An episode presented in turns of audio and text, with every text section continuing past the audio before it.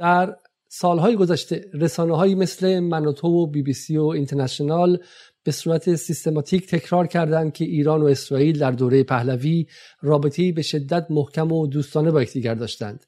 رابطه‌ای که در راستای منافع ملی ایرانیان هم بوده. در این خانش از تاریخ اسرائیل نه فقط به ایران تکنولوژی های جدید در آبیاری و کشاورزی و صنعت صادر می کرده بلکه در مسائل نظامی و تسلیحاتی و امنیتی هم در کنار ایران بوده. این روایت ها تا آنجا پیش می رود که ادعا می کند اسرائیل حتی قرار بوده در دستیابی ایران به تکنولوژی هسته‌ای کمک کند. این رسانه ها در این سالها به صورت سریح یا ضمنی گفتند که ایران و اسرائیل هر دو اعراب را دشمن اصلی خود می‌دانستند و ایستادگی مقابل این دشمن مشترک اجازه داده بوده که این دو کشور یعنی ایران و اسرائیل به متحد استراتژیک همدیگر تبدیل شوند.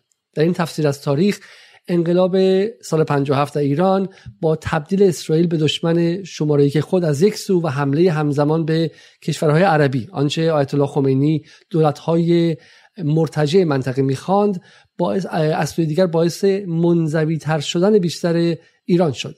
و این روایت ها ادامه می‌دهند که این انزوا باعث شد که عراق به نمایندگی از کشورهای عربی به ایران بدون ترس لشکر کشی کند و حمله کند و عرب های دیگر هم به تدریج به اسرائیل نزدیک شوند. چیزی که در به رسمیت شناخته شدن اسرائیل توسط بحرین و امارات تازه دیدیم. هدف همه این روایت ها این است که سیاست ایران در مقابل اسرائیل سیاستی غیر منطقی ایدئولوژیک و برخلاف منافع ملی ایرانیان است.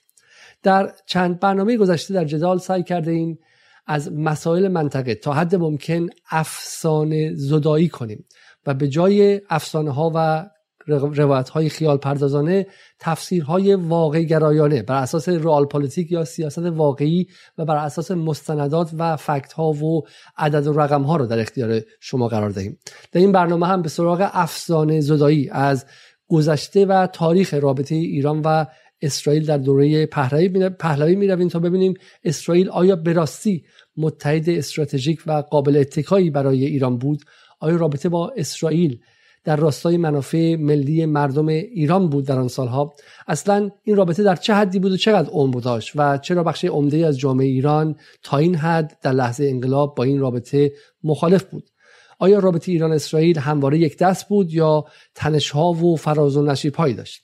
مهمان امشب من آیه علی عبدی از پژوهشگران امور اسرائیل که در اندیشکده جریان هست و حدود یک ماه پیش هم یک بار دیگه مهمان برنامه جدال بوده قبل از شروع یک بار دیگه از شما عذرخواهی می‌کنم که برنامه با تاخیر شروع میشه به خاطر حجم وسیع کار فنی که بخش اصلی شما یک تنه اینجا انجام میدم و همینطور هم از همه دوستانی که این مدت ما رو حمایت کردن متشکریم. تقریبا داریم به ده هزار مشترک می‌رسیم و بعد از ده هزار شدن یوتیوب به ما امکانات بیشتری خواهد داد و دست ما خیلی خیلی بازتره و یک خبر خوب که در ماه گذشته حدودا 450 درصد ما افزایش به شکلی ساعت دیده شدن داشتیم و این نشون میده که تلاش خیلی زیادی که از اوایل ژانویه از دهم دی ماه کردیم پاسخ داده و با استقبال شما روبرو بوده و حدود 110 هزار ساعت در این یک ماه فقط ما برنامه‌مون دیده شده.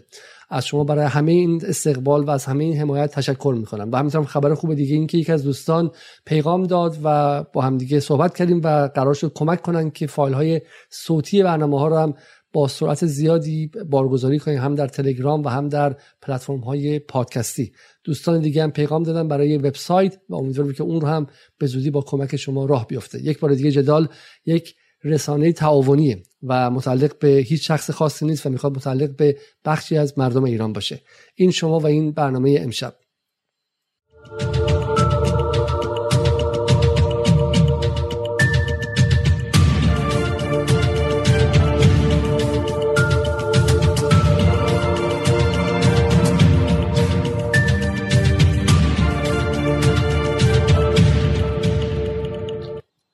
سلام عبدی خیلی خیلی ممنون که دعوت من رو برای دومین بار در این برنامه قبول کردید و به موضوع مهم رابطه ایران و اسرائیل از منظری ریشه‌ای و تاریخی بهش نگاه کنیم.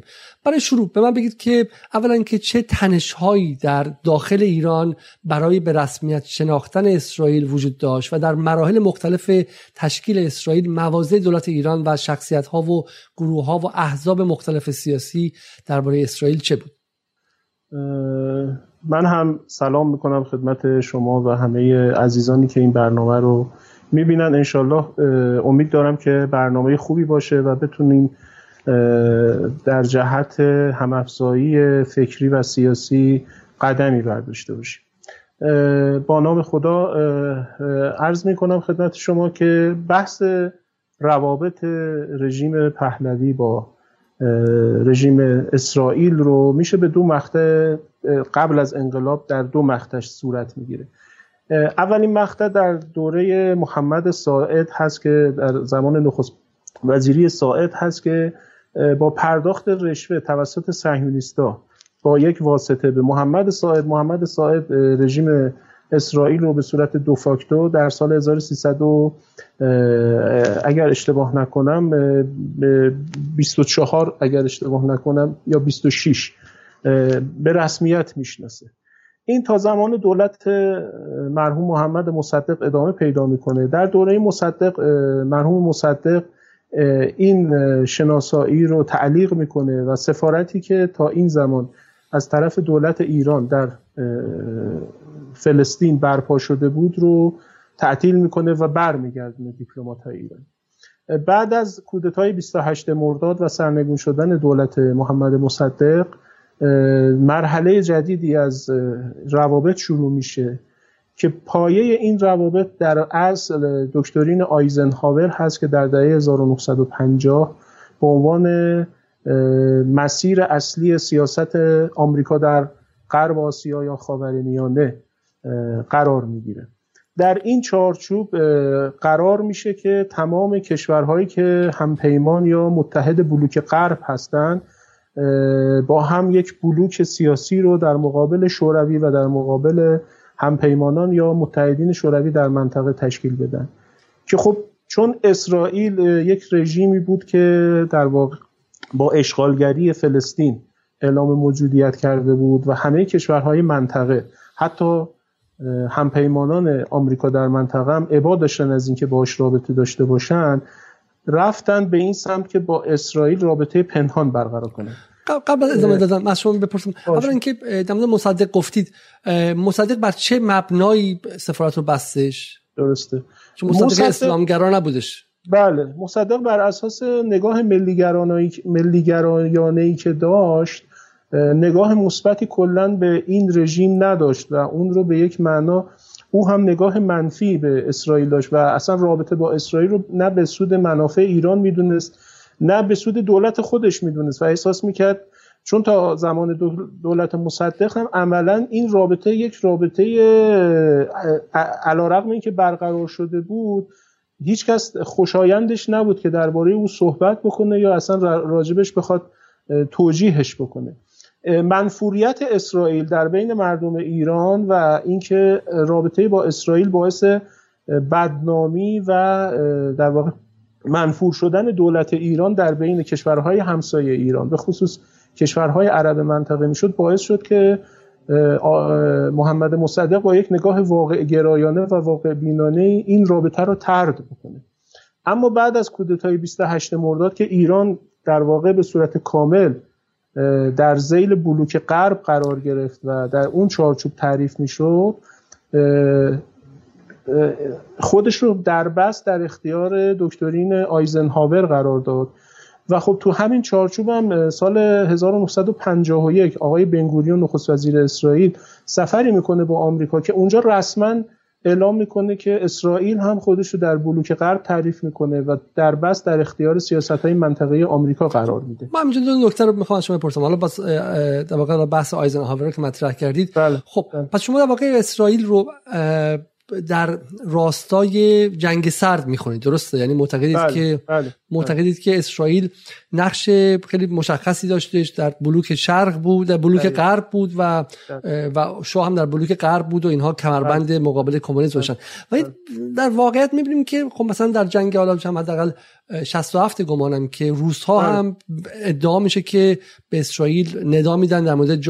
اینکه مصر می‌خواد حمله کنه یا حالا بحث درز اطلاعاتی است و غیره و اسرائیل تا همین امروز هم خب رابطش با روسیه خوبه در قبل از فروپاشی شوروی هم رابطه رابطه داشت با شوروی یعنی اینطور نبود که بعضی معتقدن اگرچه اسرائیل رابطه درجه یک و استراتژیکی با آمریکا داشته اما اولا که این رابطه از یک زمانی به بعد شکل گرفته. به در دهه 60 میلادی. بله. این تا 1960 ما نه حرف از هولوکاست تو آمریکا میشنویم نه به شکلی اسرائیل اونقدر تاثیر روی سیاست خارجی آمریکا داره چون اسرائیل می‌دونین که از طریق یارگیری از راست افراطی مسیحی تونست جای پای خودش ابتدا باز کنه و غیره. با بخشی از اینها از داخل خود آمریکا و لابی های یهودی و یهودی و آیپک و غیره از دهه 60 میلادی بعد شروع شدن. یک و دوما همیشه سعی که یه بخشی از رابطه رو با شورای بلوک شرق هم حفظ کنه. درسته؟ درسته. ببینید رابطه اسرائیل با شوروی تا قبل از فروپاشی رابطه خوبی نبود. این واقع امره. تا زمان البته تا قبل از تا زمان تاسیس اسرائیل اسرائیلی روابط خیلی نزدیکی با کشورهای بلوک شرق و اتحاد جماهیر شوروی داشتند استالین برای تاسیس اسرائیل خیلی کمک کرد و تلاش کرد که اسرائیل تاسیس بشه. اولین کشوری هم که اسرائیل رو به رسمیت شناخت اتحاد جماهیر شوروی در زمان استالین اما بعد از سفر بنگوریون به آمریکا و در این سفر رئیس وقت موساد آقای زاسلانی هم که در این سفر بود جلسه ای رو دارن با حضور بنگوریون با رئیس وقت CIA آقای بادل اسمیت که معاونش آلن دالس هم تو اون جلسه بود که اونجا توافق می‌کنن که اسرائیل عملا نیابت امنیتی و اطلاعاتی آمریکا رو در منطقه بر عهده داشته باشه و موساد به عنوان بازوی CIA در جنگ سرد عمل بکنه. از این زمان به بعد روابط اسرائیل با شوروی تیره میشه به نحوی که در زمان استالین تا زمان مرگش اجازه مهاجرت یهودی ها به اسرائیل رو دیگه نمیده. بعد از مرگ استالین و روی کار اومدن خورشچوف این سردی روابط ادامه پیدا می‌کنه. تا سال تا دهه 1980 از دهه 1980 یه مقدار این یخهای روابط آزاد میشه تا فروپاشی شوروی. اون چیز تصوری که ما از رابطه اسرائیل با روس ها داریم مال بعد از فروپاشی اتحاد جماهیر شوروی. در زمان اتحاد جماهیر شوروی هیچ رابطه حسنه بین روس ها و اسرائیل وجود نداشت. پس شما معتقدین که از 1951 ما عملا باید اسرائیل رو درون کمپ یا اردوگاه غرب تعریف کنیم با روابط سنگین و نزدیک به شکل موساد و CIA از یک سمت. از اون سمت هم بله. اگر میشه بگید خب در منطقه کدوم کشورها در بلوک شرق بودن و در خب اردوگاه شوروی بودن؟ از 1955 که پیمان سنتو در زیل همین دکترین آیزنهاور تشکیل میشه خب پیمان سنتو بین پاکستان، ایران، عراق و ترکیه بسته میشه. بر اساس یکی از اصول دکترین آیزنهاور که باید اتحاد جماهیر شوروی توسط همپیمانان آمریکا محاصره بشه و روسیه در چارچوب مرزهای آهنین خودش محدود بشه. به خاطر همین پیمانهای منطقه‌ای در دنیا شکل می‌گیره علیه شوروی مثل سنتو در منطقه غرب آسیا و سیتو در منطقه شرق آسیا. البته خب به تبع اون شوروی هم ما به ازای این رو داریم مثل پیمان ورشو که بلوک شرق رو علیه بلوک غرب متحد می‌کنه. رابطه با اسرائیل از زمان همین پیمان سنتو شروع میشه. داوید بنگوریان نامه می نویسه به آیزنهاور و در اون به آیزنهاور پیشنهاد میده که با فشار آوردن به شاه ایران شاه ایران رو به سمت اسرائیل هل بده و عملا شاه رو در آغوش بنگوریون بندازه. و تو این کارم موفق میشه. با توجه به شناختی که بنگوریون نسبت به شاه ایران و کشور ایران داشته ارزیابی تقریبا درستی از محمد رضای جوان داره که هنوز در عرصه سیاست تازه کاره و به شدت دنبال جلب نظر غرب و آمریکا نسبت به خودش هست. و تو این بازی عملا بنگوریون موفق میشه که با کارت آیزنهاور شاه رو به سمت خودش جلب بکنه. که در اولین گام در سال 1337 1335 قانون ساواک مصوب مجلس میشه تصویب میشه. 1336 ساواک رسما تأسیس میشه. 1337 تیمور بختیار به عنوان اولین رئیس ساواک با دستور شاه طی سفری محرمانه به تلاویو که علی نقی آلی خانی و یکی دو نفر دیگه هم همراهیش می‌کنن. سفری شبانه به تلاویو می‌کنه. دو روز سه روز این سفر طول می‌کشه و اینجا اولین نطفه روابط اسرائیل و شاه بسته میشه که هسته سختش همین روابط امنیتی و اطلاعاتی بین موساد و ساواک هست که بعد در طی سالهای بعد شاخه‌های دیگری مثل روابط اقتصادی، روابط صنعتی، روابط کشاورزی و روابط فرهنگی بهش زمینه میشه. پس دو تا نکته رو با هم سوال کنیم. یکی اینکه ایران به تنهایی با اسرائیل رابطه حسنی نداشتش و این رابطه متعلق به شاه پس از کودتاست یعنی شاهی که پس از کودتا در داخل حالا با بله. مشکلات خاص بله. خودش رو برو بودش بله این رابطه 100 درصد دولتی و حکومتی مطلقا رابطه مردمی نیست این تازه مال اوائلشه یک مستندی چند سال پیش از این در شبکه بی بی سی و شبکه ایران اینترنشنال منتشر شد به نام قبل از انقلاب. این ماره یک مستندساز اسرائیلی به نام دن شادور سال فکر می‌کنم 2012 13 این مستند کار شد. آقای دن شادور تو این مستند مصاحبه ای داره با اسرائیلیایی که در ایران کار می‌کنن در دهه 1970 یعنی تازه حدود 20 سال بعد از این ماجرایی که داریم تعریف می‌کنیم. که اونجا اسرائیلی که در تهران بودن میگن که به خاطر اینکه ما منفور بودیم در بین مردم ایران و مردم ایران نگاه بسیار بدی به اسرائیلی ها داشتن به ما دائما توصیه می‌شد که اگر مورد سوال واقع شدید به عنوان که ملیت و هویتتون کجایی هست یا بگید آلمانی هستید یا بگید فرانسوی. که میگه چون ما از آلمانیا خوشمون نمیاد معمولا می‌گفتیم ما فرانسوی هستیم. یعنی می‌خوام بگم تا سال 57 واقعا اسرائیلیا پرهیز می‌کردن از اینکه هویت خودشون رو روشن کنن برای مردم. و مردم نظرشون کاملا منفی بود.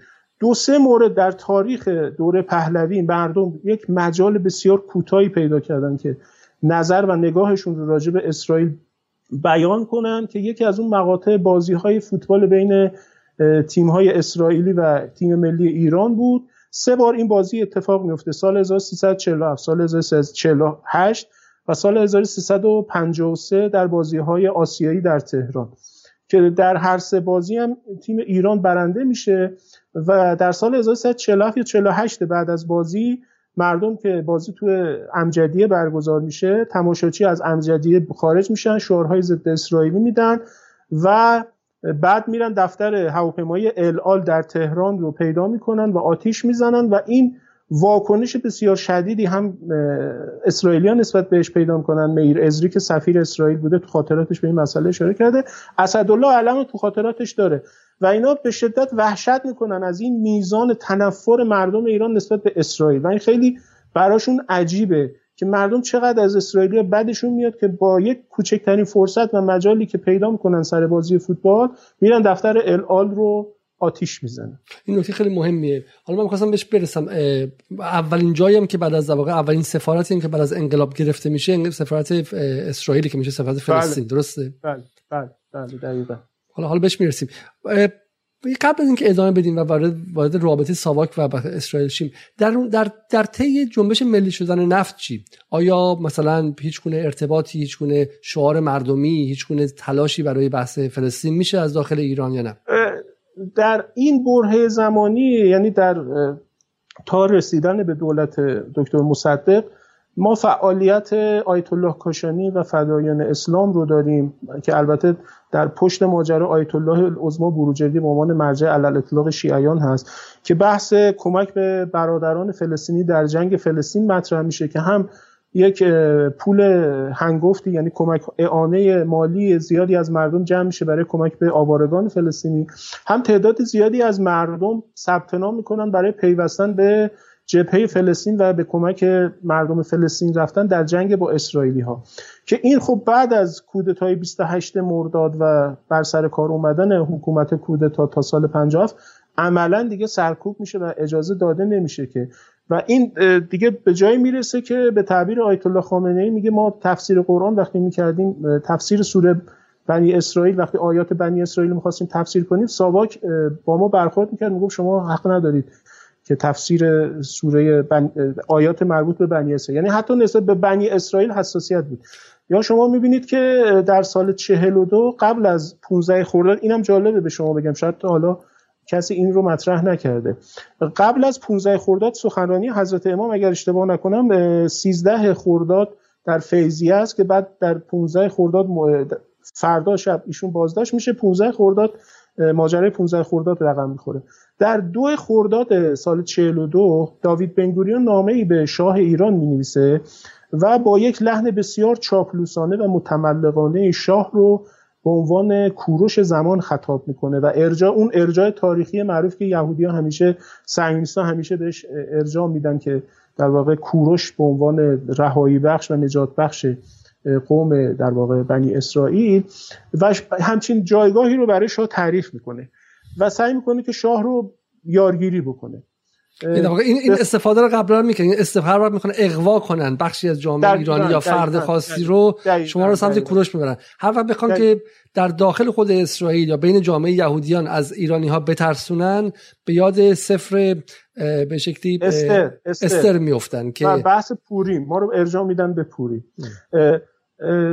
این نامه در دو خورداد برای شاه نمیشه امام خمینی در دوازده یا سیزده خورداد اون سخنرانی معروف رو انجام میدن که اونجا میگن که مگر شاه اسرائیلی است که ما نمی‌تونیم راجع به اسرائیل حرف بزنیم. و اون سخنرانی تندشون رو علیه اسرائیل مطرح می‌کنن که به علما خطاب می‌کنن اعلام خطر می‌کنن که اسرائیل نکته است که میگن که در محرم 42 بخشنامه شده بود که به هیئت مذهبی روحانیون که امام گفتش. بر ضد بله. شخص شاه سخن نگویند از اسرائیل و آنچه مربوط به اسرائیل است چیزی نگویند و نگویند اسلام و قرآن در خطر است و دستگاه ضد اسلامی نخوانند. بله. این موضع تند امام خمینی علیه اسرائیل این شاعبه رو ایجاد می‌کنه که ای بسا ایشون از اون نامه بنگوریان به شاه مطلع شدن. و برای پاتک نسبت به این اتفاق دارن یک همچین در واقع فداکاری یک ایثار اینجوری می‌کنن و از خودشون دارن خرج می‌کنن و خودشون دارن هزینه می‌کنن که این اتفاق رقم نخوره. و اون برخورد چکشی که رژیم شاه با ایشون می‌کنه دقیقا نشون میده که این اتفاق رقم خورده و این اتحاد متاسفانه برقرار شده و بنگوریون عملا تونسته شاه رو یارگیری بکنه و به طرف خودش بکشه و عملا کاری بکنه که شاه و رژیم پهلوی در زمین اسرائیل تو داخل و تو منطقه بازی بکنه. که بعد از این ما می‌بینیم که عملا هر جا اسرائیل طراحی می‌کنه یکی از بازیگران اصلیش رژیم شاه و شخص شاه و در واقع چه در داخل چه در منطقه است که حالا میشه حالا چون گفتیم من این سوال می‌خوام الان می‌خواستم دیرتر بپرسم الان می‌پرسم موضع ببخشید آزادی انتشارات مطبوع آزادی انتشارات و مطبوعات در مورد سخن گفتن از اسرائیل چطور بودش در اون موقع؟ یعنی آیا مثلا امکان داشتن که در مجلات روشنفکری فردوسی چه می‌دونم کتاب هفته این ور اون ور تا چه حد می‌تونستن در مورد اسرائیل و مسائل مربوط به اسرائیل حرف بزنن؟ متاسفانه ما شاهد این هستیم که از دهه 1330 جریانات روشنفکری ما به خصوص اونهایی که گرایشات چپ و سوسیالیستی داشتن دچار یک جور مفتون زدگی و یک جور شیفتگی نسبت به اسرائیل میشن. چون جامعه اسرائیل در اون زمان جامعه تقریبا سوسیالیستی هست و اسرائیل رو عموما سوسیالیست های جهان با کیبوتس ها, ها بله, بله مشاف ها می‌شناسن. برای همین شما می‌بینید که یه تعداد از روشنفکرای ایرانی حتی سفر می‌کنن یه جمله کیبوتس توضیح بدیم برای مخاطب عام. کیبوتس در واقع یه جور مزارع اشتراکی هست که یهودیانی که از روسیه و اروپای شرقی وارد فلسطین می شدن اینو به یادگار از سیستم تزاری و سرواژ روسی و در واقع سیستم های سرواژ و زمینداری که در روسیه متداول بود با خودشون میارن و تحت تاثیر اندیش های سوسیالیستی که در اروپای شرقی رواج داشته. حتی مثلا شما می چهرهایی مثل خلیل ملکی حتی جلال آل احمد در کتاب سفر به سرزمین اسرائیلش این شیفتگیش رو نسبت به کیبوتس و سیستم کیبوتسی نشون میده.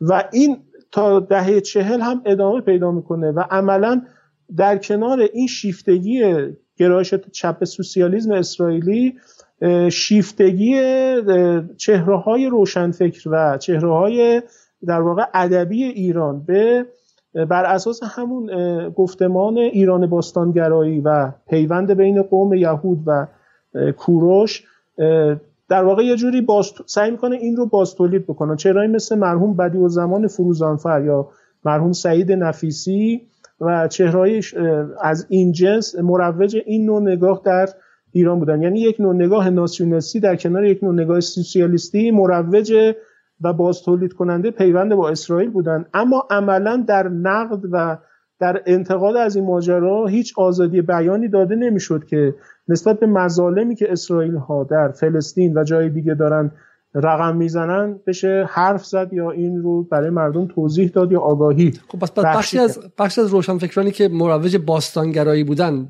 با اشاره به اون پیوند قدیمی که حالا به صورت ایدولوژیک هم این روزها اسرائیل بله. خیلی مطرح می‌کنن هم بحث بله. کوروش بله. ها چپا و مارکسیستان با شیفتگی به کیبوتسا و مزارع اشتراکی و به شکلی سیستم اشتراکی که خود خود خود غربم همینطور بودی در فرانسه مثلا چپ فرانسوی بخش زیادیش طرفدار اسرائیل بود بله. تو انگلیس بیشتر دعوا بودش و به شکلی هنوز هنوز در واقع اسرائیل به عنوان یک کشور استعماری در ابتدا دیده نمی‌شد پس از جنگ بله. جهانی دوم ده 20 سالی اولین روشنفکر جدی که می‌بینیم تو این شرایط موضع کاملا انتقادی و رادیکال می‌گیره نسبت به اسرائیل مرحوم علی شریعتی که در حسین یشا تو 1350 عملا شروع می‌کنه به در واقع نوعی باز تولید گفتمان انتقادی نسبت به اسرائیل و گفتمان حمایت از فلسطین که حتی کارش به زدن بعضی از روشنفکران می‌کشه. مثلا ایشون یه تعبیری داره راجع به آقای داریوش آشوری که در اون زمان جز حلقه روشنفکران نزدیک به سفارت اسرائیل در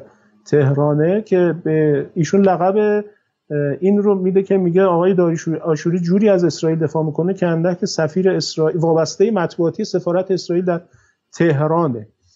که خب بعدم که او برخورد میشه با شریعتی و خیلی دیرتره دیگه. ببینید خب ما الان از نظر بله، تاریخی بله، مخاطب بله، گیج نشه ما دهه سی رو گفتیم که در واقع از دهه چهل به بعد که میشه دهه 60 میلادی در خود فرانسه هم به ویژه به خاطر گره خوردن به بحث استقلال الجزایر بخشی از حالا نیروهای آزادی خواه در خود فرانسه هم متوجه به شکل اسرائیل شدن و و یه مفهوم فلسطین با این قضایی گره خورد. ولی خیلی جالبه در دهه سی شما میگید که نقدی از جامعه روشنفکری ایران به اسرائیل نمیاد و مفتون مفتون زدگی هستش. بله میگم حتی روشنفکر رادیکالی مثل جلال تو کتابش اگر شما بخونید خیلی تعریف می‌کنه از سیستم کیبوتس اسرائیلی و مثلا تحصیل کرده بودن اینها اینکه چند زبان بلدن و آدمای فرهیخته و اهل, اهل مطالعه هستن. خب اینا چیزایی که نمیشه کتمان کرد. ولی واقع امر اینه که مثلا شما اگر بیوگرافی بنگوریون خونده باشید بنگوریون کشته مرده یه آدم عاشق کتابه. کشته مرده کتابای فلسفیه. و فیلماشو اگر دیده باشید تمام خونش کتابخونه است. یعنی کل خونه رو تبدیل به کتابخونه کرده. ولی اینا هیچ کدوم نافی ماهیت اشغالگر و تروریستیشون نمی‌تونه باشه. یعنی این دوتا اصلا مانعات الجمع نیستن. اگه میشه می‌داد در مورد تصویری که از اسرائیل هم در ایران داده می‌شد بگید. چون مثلا همین در خود همین انگلیس تصویری که داده می‌شد این بود که اینها رفتن و یه بیابون لایزره رو گرفتن و آباد کردن با تکنولوژی. اون عربا دارن اون ور به روش 2000 سال پیش با گاو و گاو میش و اینها تلاش می‌کنن. به عبارتی اسرائیل حق کسی رو نخورده. زمین بله، بیابون اینجا بله، افتاده بله. بوده. رفتن زمین بیابونی که عرب ارزه آباد کردنشون داشتن بگیر تو ایران چه تصویری بودش؟ ببینید یک گفتمانی باز تولید میشه تو این مقطع که دو روی یعنی دو تا روی سکه داره. یک رویش فرهیختگی و در واقع این هستش که یهودی ها نماینده تمدنن به این منطقه. روی دیگرش عرب ستیزیه. که این عرب ستیزی بعدها تو سیستم سیاسی و تو سیستم نظامی شاه به شدت باز تولید میشه و روش تاکید میشه. یعنی مثلا تو سیستم ارتش تصویر عرب ها عرب های سوسمارخوره. یعنی عرب باید حتما سوسمارخور باشه. عرب فرهیخته ما نداریم. عرب با سواد با فرهنگ نداریم. که این در واقع یه جور پوششی برای اسلام ستیزی. چون اسلام هم عربی هست و از منطقه عربی وارد ایران شده. این یه در واقع پوشش خیلی خوبی هم میده برای اسلام ستیزی در خفا. در لایه دیگرش اینه که یهودی ها مثلا شما آلیخانی رو اگه ببینید خاطراتش رو خب آلیخانی با تیمور بختیار به این سفر رفته. و بعدها خود آلیخانی و برادرش مسعود جزو دوستان خیلی خوب اسرائیل در ایران هستن که حالا جای کی آلیخانی علی نقی آلیخانی وزیر اقتصاد دولت منصور حسن علی منصور و هویدا. که بعد رئیس دانشگاه تهران میشه و جز تکنوکرات های اقتصادی دولت هویدا و دوره محمد رضا هستش. و برادرش مسعود که از او 8 سال کوچکتر بود که مسعود چون همسرش اسرائیلی بود عملا به یکی از چهرهای اصلی اسرائیلی بود؟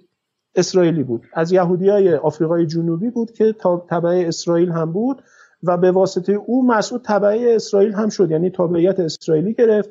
و تو خاطرات تسفرین آخرین رئیس ایستگاه موساد تو تهران هست که از این دو برادر یعنی با نام علی و مسعود به عنوان دوستان خوبی یاد می‌کنه که خونهشون محل آمده شده اسرائیلی های مقیم تهرانه یعنی تا این حد.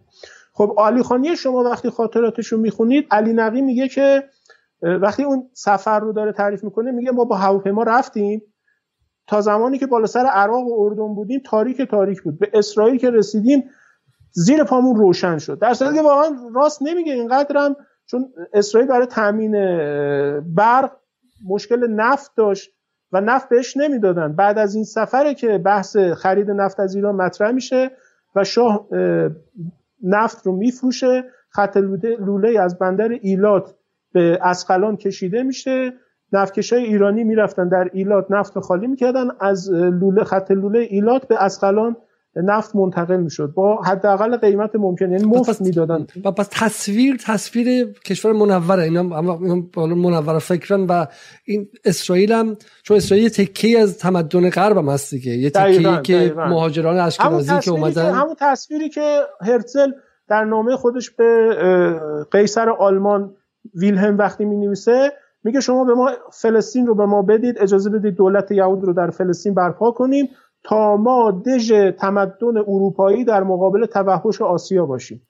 این تعبیری که او داره و عملا تا امروز اسرائیلیا سعی در بازتولید این معنا و این گفتمان حالا جالبه که این با اون باستانگرایی پهلوی هم که ما هم یک دژی از آریایی ها هستیم که بین این متوحشین آسیایی قرار گرفتیم از ترک و از عرب و از بلوچ و از چه می‌دونم افاقنه و اینها ما اون آریایی هایی هستیم که اصلا از اروپا اومدیم و گیر افتادیم بین این متوحشین آسیایی. دو تا ایدئولوژی فاشیستی که یکی در یکی ایران رو در سیطره و اشغال خودش داره و یکی هم فلسطین رو اشغال خودش در آورده.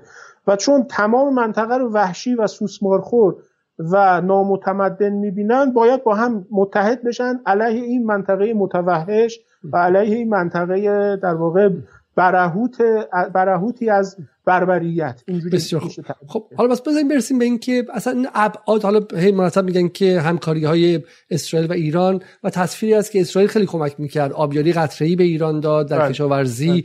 و خب در کشاورزی هم خیلی جلو بودن بله. و, و مکانیزه کردن کشاورزی ایران. ابعاد این همکاری چی بود و کمک های اصلی که اسرائیل به ایران کرد و کمک هایی که ایران متقابلا به اسرائیل کرد چی بود تو سالها؟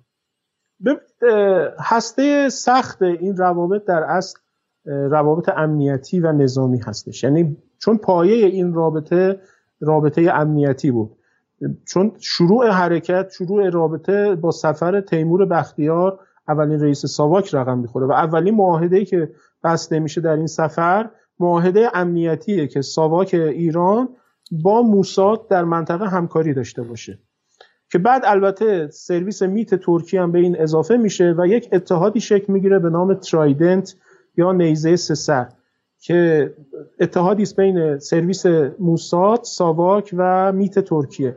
بعدها یک اتحاد دیگری بین ساواک ایران موساد اسرائیل و سرویس مخفی هایل سلاسی دیکتاتور اتیوپی به وقوع میپیونده. اسمشو می‌ذارن اتحاد عقاب.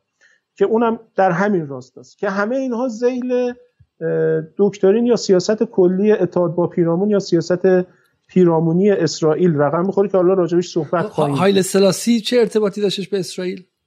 هایل سلاسی هم دیکتاتور در واقع اتیوپیه که لقب امپراتور به خودش داده بود. بهش گفتن امپراتور که خیلی رابطه خیلی نزدیکی هم با شاه داشت که در سال 1974 کودتا میشه و سرنگون میشه و کمونیستا در اتیوپی به قدرت می‌رسن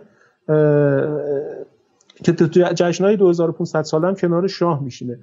ایشون خب می‌دونید از قبل از جنگ جهانی دوم امپراتور یا در واقع حاکم اتیوپیه که این آدم چون خودش رو از نسل حضرت سلیمان می‌دونست و از نسل حضرت سلیمان و ملکه سبا میگه که اون قوم سبایی که از یمن میان میرن.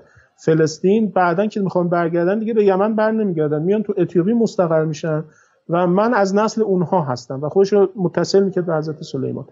به خاطر همین ایشون هم چون در بلوک غرب خودش رو تعریف می‌کنه در جنگ سرد که دنیا کاملا دو قطبیه.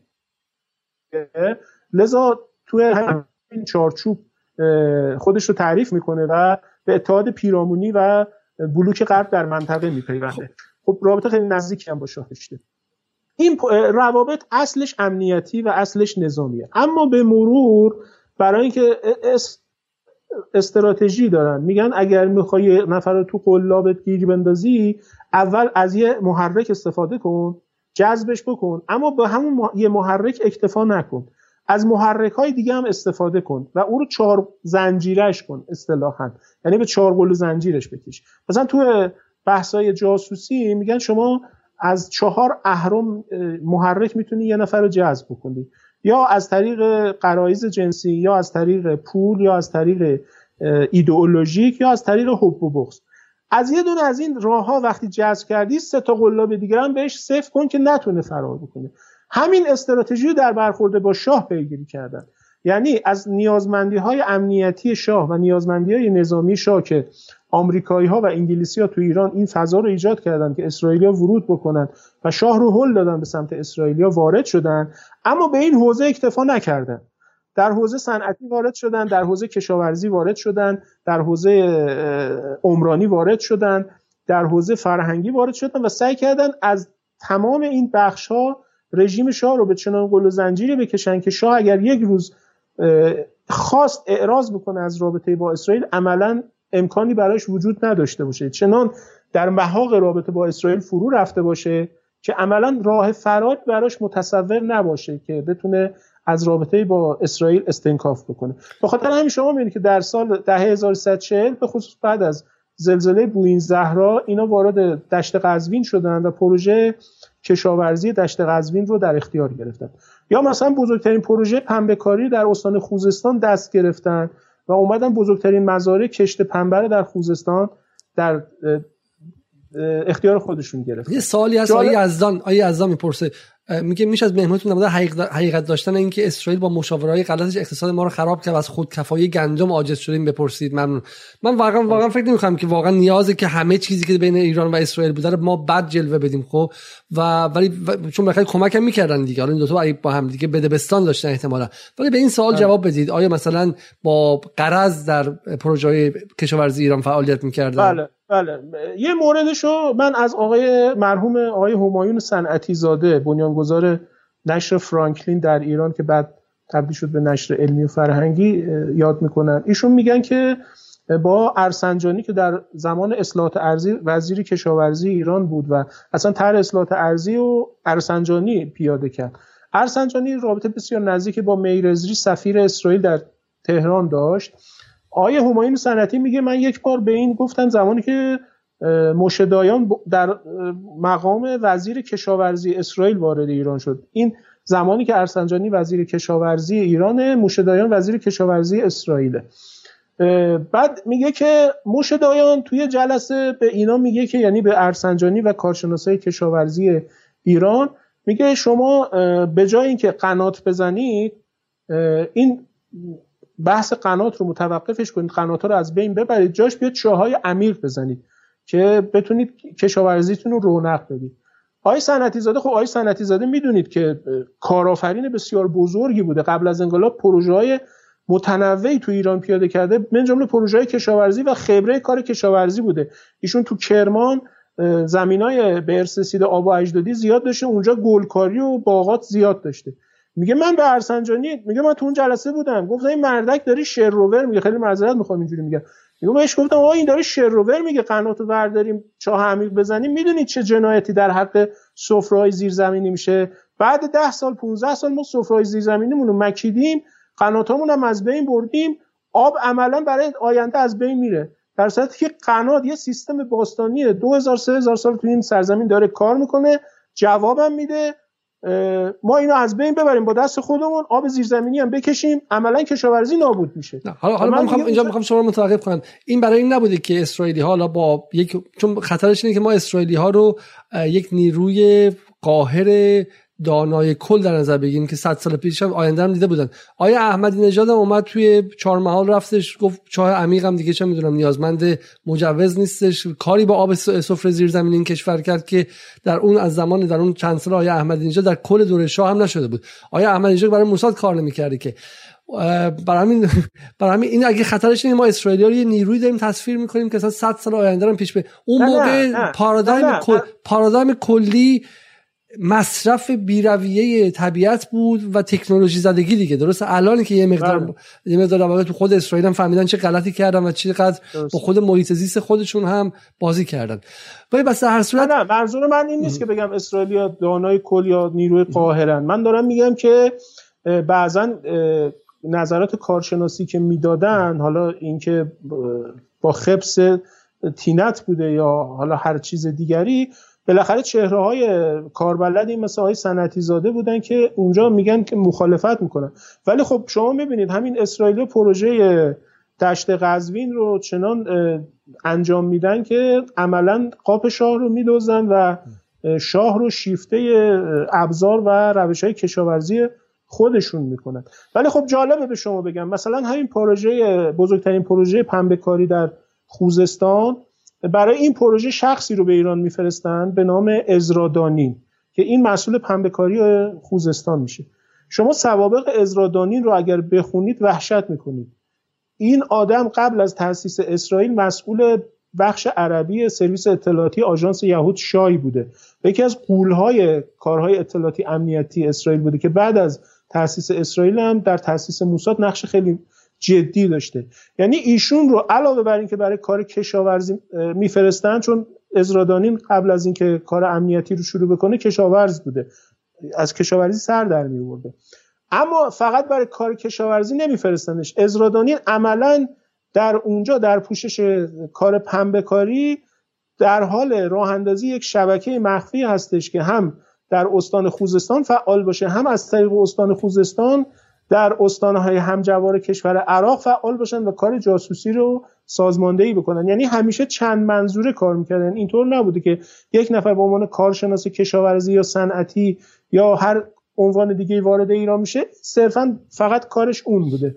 اینها عموما کارهای دیگه ای هم انجام می‌دادن. بسیار خوب. پس شما معتقدین که بنیان اصلی رابطه ایران و اسرائیل بحث امنیتی بوده بحث امنیتی. بله، بله. امنیتی یعنی رابطه حالا مثلا میگم امنیتی می‌خواید توضیح بدید. مثلا آیا اسرائیل در جاسوسی از اپوزیسیون ایران نقش داشته؟ در جاسوسی از دانشجویان ایران در خارج کشور در در خود داخل ایران رابط مثلا چون به اون موقع شاه حکومت لرزانی بود و نگران بود که از داخل انقلاب شه به شکلی حکومت پس از کودتا بود دیگه. بله. چه کمکی اسرائیل در سرکوب اپوزیسیون به شاه می‌کرد؟ ببینید بر اساس خاطرات فردوس خدمت شما عرض می‌کنم که قائم مقام که در اون مقطع و رئیس دفتر ویژه اطلاعات شاه که عالی ترین مقام اطلاعاتی امنیتی شاهه. آقای فردوس میگه که اسرائیلی ها تا سال 1344 در ابتدا که آمریکایی ها و انگلیسی ها در تاسیس ساواک نقش داشتن میگه که عملا توی آموزش و توی دادن تجهیزات تعلل می‌کردن و کاری می‌کردن که ما رو آروم آروم با آغوش اسرائیلیا بندازن. و اسرائیلیا از این فرصت استفاده کردن و آموزش بسیار با کیفیتی رو و تجهیزات بسیار با کیفیتی در اختیار ما گذاشتن که عملا باعث پیوند ساواک با موساد میشه. تا سال 1344 یک هیئت شش نفره مستشاری موساد در ساختمان مرکزی ساواک مستقر بود و در آموزش و تجهیز به اسرائیل به ساواک کمک می‌کرد. اولین مامور امنیتی هم که وارد ایران میشه سرهنگ یعقوب نیمرودیه که به عنوان چهار سال به عنوان رئیس ایستگاه موساد در تهران وارد میشه و بعد به عنوان ده سال وابسته نظامی اسرائیل در ایران عمل می‌کنه. در این مقطع اینا شروع می‌کنن آموزش نیروهای ساواک. مثلا آموزش بازجویی آموزش منبعگیری یا منبع گردانی جذب جاسوسی گزارش نویسی تعقیب و مراقبت شنود.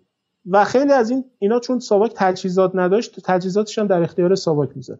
از این فرصت استفاده می‌کنن یک ایستگاه اطلاعاتی در تهران دایر می‌کنن که وظیفش مثل همه ایستگاه اطلاعاتی کارش جاسوسی و جمعآوری اطلاعات از امکانات و روابط ویژهشون با شاه استفاده می‌کنن. علاوه بر ایستگاه اطلاعاتی در تهران سه پایگاه اطلاعاتی برونورزی در استانهای غربی ایران دایر می‌کنن یک پایگاه در آبادان یک پایگاه در ایلام و یک پایگاه در شهر مریوان که اینا همش هم در ساختمان های ساواک مستقر بوده. وظیفه اینها جذب منابع و عوامل در خاک کشور ایران و به طور همزمان جذب عوامل و منابع در خاک کشور عراق. مثلا پایگاه آبادان وظیفه استان بصره و استانهای جنوبی عراق و حوزه خلیج فارس رو بر عهده داشته که باید از عرب ها یارگیری می‌کرده جاسوسی برای عوامل برای جاسوسی و مواردی از این دست. و پایگاه ایلام و مریوان برای کردستان عراق و غرب شرق عراق این وظیفه رو بر عهده داشته. که آقای فردوس میگه که اینها یک چیزی هر پایگاه یه چیزی نزدیک 300 نفر رو جذب داشتن و یعنی یه شبکه 300 نفره از جواسیس پایگاه آبادان حتی در دوبی و در حاشیه خلیج فارس هم فعال بوده. که بعد آقای فردوس میگه که اینها به لحاظ جمعآوری کیفیت کارشون به مراتب از پایگاه برومرزی خود ساواک ما به مراتب بالاتر. یکی از اقدامات دیگه که اینا انجام میدن سازمان، تاسیس سازمان برومرزی برای بخش اطلاعات خارجی ساواکه. که سازمان برون مرزی مدل همین پایگاه اسرائیلی یاد می‌دادن که شما در خاک کشورهای همسایه یک پایگاه در داخل خاک بزنید که با جذب عوامل در 150 کیلومتری اون ور خاک همسایه شما عوامل و منابع رو جذب کنید برای کارهای جاسوسی. غیر از اینها یک پیمانهای دو جانبه ای بوده. مثلا یه پیمانی بوده بین ساواک و موساد به نام پروژه یه پیمان دو جانبه بوده اگر یادم اومد اسمش رو میگم. کریستال تر کریستال. در تر کریستال یکی از بخشش مبادله اطلاعات بوده. بر اساس این مبادله اطلاعات ساواک هر اطلاعاتی راجع به سازمان های فلسطینی و رادیکال عرب داشته به اسرائیل منتقل می‌کرده و موساد اطلاعاتی اگر از اپوزیسیون ایرانی داشته به ساواک منتقل می‌کرده. که اینا رو به صورت جلسات دوره‌ای با هم تبادل می‌کردن. بعضا اسامی رو ساواک به موساد می‌داده چون می‌دونید از دهه 1340 به بعد بخش عمده ای از اپوزیسیون مسلح ضد شاه مثل سازمان چریک فدایی و مجاهدین خلق می‌رفتن به اردوگاه فلسطینی در لبنان و سوریه آموزش می‌دیدن. ساواک اسامی اینا رو به موساد می‌داده تا موساد از طریق منابع خودش که در این گروه های فلسطینی داشته اطلاعات لازم رو کسب کنه و به ساواک منتقل بکنه. قبل از ما این از کجا می‌دونیم؟ اسناد ساواک اسنادی که از ساواک اومده درسته. منبع اینها بله. منبعی که ما دست خودمون هست بله. این جلسات دو جانبه که بین اینها بوده اینا همه تو جلسات دو جانبه منعکسه. یه بخش دیگه هم تبادل منابع بوده. یعنی مثلا ساواک یه منبعی در کشور سوریه یا عراق داشته یا در کشور مثلا اردن. موساد می‌گفته اون منبع رو در اختیار من قرار بده. من هم منبع خودم رو در یکی از کشورهایی که تو می‌خوای در اختیار تو قرار میدم. البته اینجا آره با هم معامله می‌کردن. یه بخشش هم عملیات چون مشترک یه نکته فهم کنم به مخاطب توضیح بدم. چون ببین موساد یه استقلالی داره موساد حتی به CIA هم که می‌خواد چیزی بده این نیستش که در اختیارش بذاره و بگه بله. ارباب بفرمایید بله. اتفاقا CIA بیشتر نگرانه که موساد سرش کلاه بذاره بهش کم فروشی بله. کنه اطلاعاتی که می‌دونه بین خودش نگه داره چون به نظر میاد که موساد منافع ملی هیچ کی براش مهم نیست جز منافع ملی اسرائیل و آمریکایی‌ها اینو می‌دونن که خیلی وفاداری نداره اسرائیل به عنوان کشور اتفاقا یکی از مسائلی که اینجا میشه ذکر اینه که موساد تلاش می‌کرد این مامورای ساوا با هم کار می‌کردن مثلا در پروژه کریستال یا ترایدنت اینا رو دوبل کنه و جذب خودش بکنه که بعضا هم موفق می‌شد که یکی از معروف ترینشون پرویز ثابتیه. چون پرویز ثابتی دوره اطلاعاتی خوشو در اسرائیل می‌بینه و زیر نظر موساد که اینو تو خاطراتش در دامگاه حادثه بهش اشاره می‌کنه. یکی از مامورانی هستش که جذب موساد میشه و برای موساد به نام ساواک عملا یک شبکه مخفی رو برای موساد در ایران سازماندهی می‌کنه. حالا چون شما یه استراحت کوچیک شما بکنید. من چند تا از کامنت رو می‌خوام بخونم و بعدش حالا می‌خوام این از تصاویر رو نشون بدیم. ولی قبلش اگه می‌خوام جمع بندی کنیم این بخش رو. پس شما معتقدین که رابطه رابطه امنیتی بوده. یه سوالی هم که مطرح میشه اینه که پس به نظر میاد که اسرائیل نفوذ نفوذ و رصد کاملی بر سیستم امنیتی ایران داشته. درسته؟ دقیقا, چون وقتی که وقتی ساواک راه میفته موساد همون موقع شکل گرفته بوده موساد قدر. قدرت بوده در حالی که. ساواک از دل موساد در واقع به دنیا میاد. پس پس به عبارتی اون سیستم مادر موساد بوده و ساواک سیستم مولودش بوده. دقیقا. آقای منصور قدر که در اون ابتدای رابطه با موساد رئیس اداره کل دوم اطلاعات خارجی ساواک بعد میشه سفیر شاه در اردن و بعد در لبنان در خاطراتش میگه که افسران موساد اشرافی که افسران موساد در تهران به شهر تهران داشتن افسران ساواک نداشتن. این خیلی مهمه. و این هم شما در نظر داشته باشید. صهیونیستا قبل از تاسیس اسرائیل راجع به تمام کشورهای منطقه جاسوسی می‌کردن و بانک اطلاعاتی داشتن من جمله ایران که یه بخشیش متاسفانه توسط به استثمار کشیدن اقلیت های یهودی در کشورهای منطقه من جمله ایران بود که حالا اگر فرصت شد راجبش توضیح خواهم داد. بسیار خوب. من چند تا از این کامنت ها رو بخونم اگه تونستم چند تاشون بیارم بالا. و حالا شما می‌تونید به چند تاشون با هم جواب بدید امدی میگه که اگر اینقدر ایران متحد با اسرائیل پس کمک ایران به فلسطین به دستور شاه چرا انجام بشد؟ هیچ کمک رسمی از طرف شاه به فلسطین به صورت ثبت در تاریخ ما نداریم. من نمی‌دونم ادعایشون مستند به چی است. من مثال می‌زنم. در اواخر دهه 1350 شاه تصمیم گرفت که سازمان آزادی بخش فلسطین که به عنوان از طرف سازمان ملل به عنوان نماینده رسمی فلسطین مطرح شد سازمان آزادی بخش فلسطین از شاه درخواست کرد دفتری در ایران تأسیس بکنه. و شاه اول موافقت می‌کنه. منصور قدر در خاطراتش میگه که چون منصور قدر که از ضد فلسطینی ترین و ضد عرب ترین مامورای شاهه و بسیار با اسرائیل هم رابطه نزدیک داشته. میگه من خودم از لبنان رسوندم به تهران. سریع یه دیداری رفتم پیش شاه یعنی با شاه ملاقات کردم و با جزئیاتی که تعریف می‌کنه میگه شاه رو منصرف کردم. از اینکه اجازه بده سازمان آزادی بخش فلسطین به عنوان نماینده رسمی ملت فلسطین در تهران نمایندگی داشته باشه.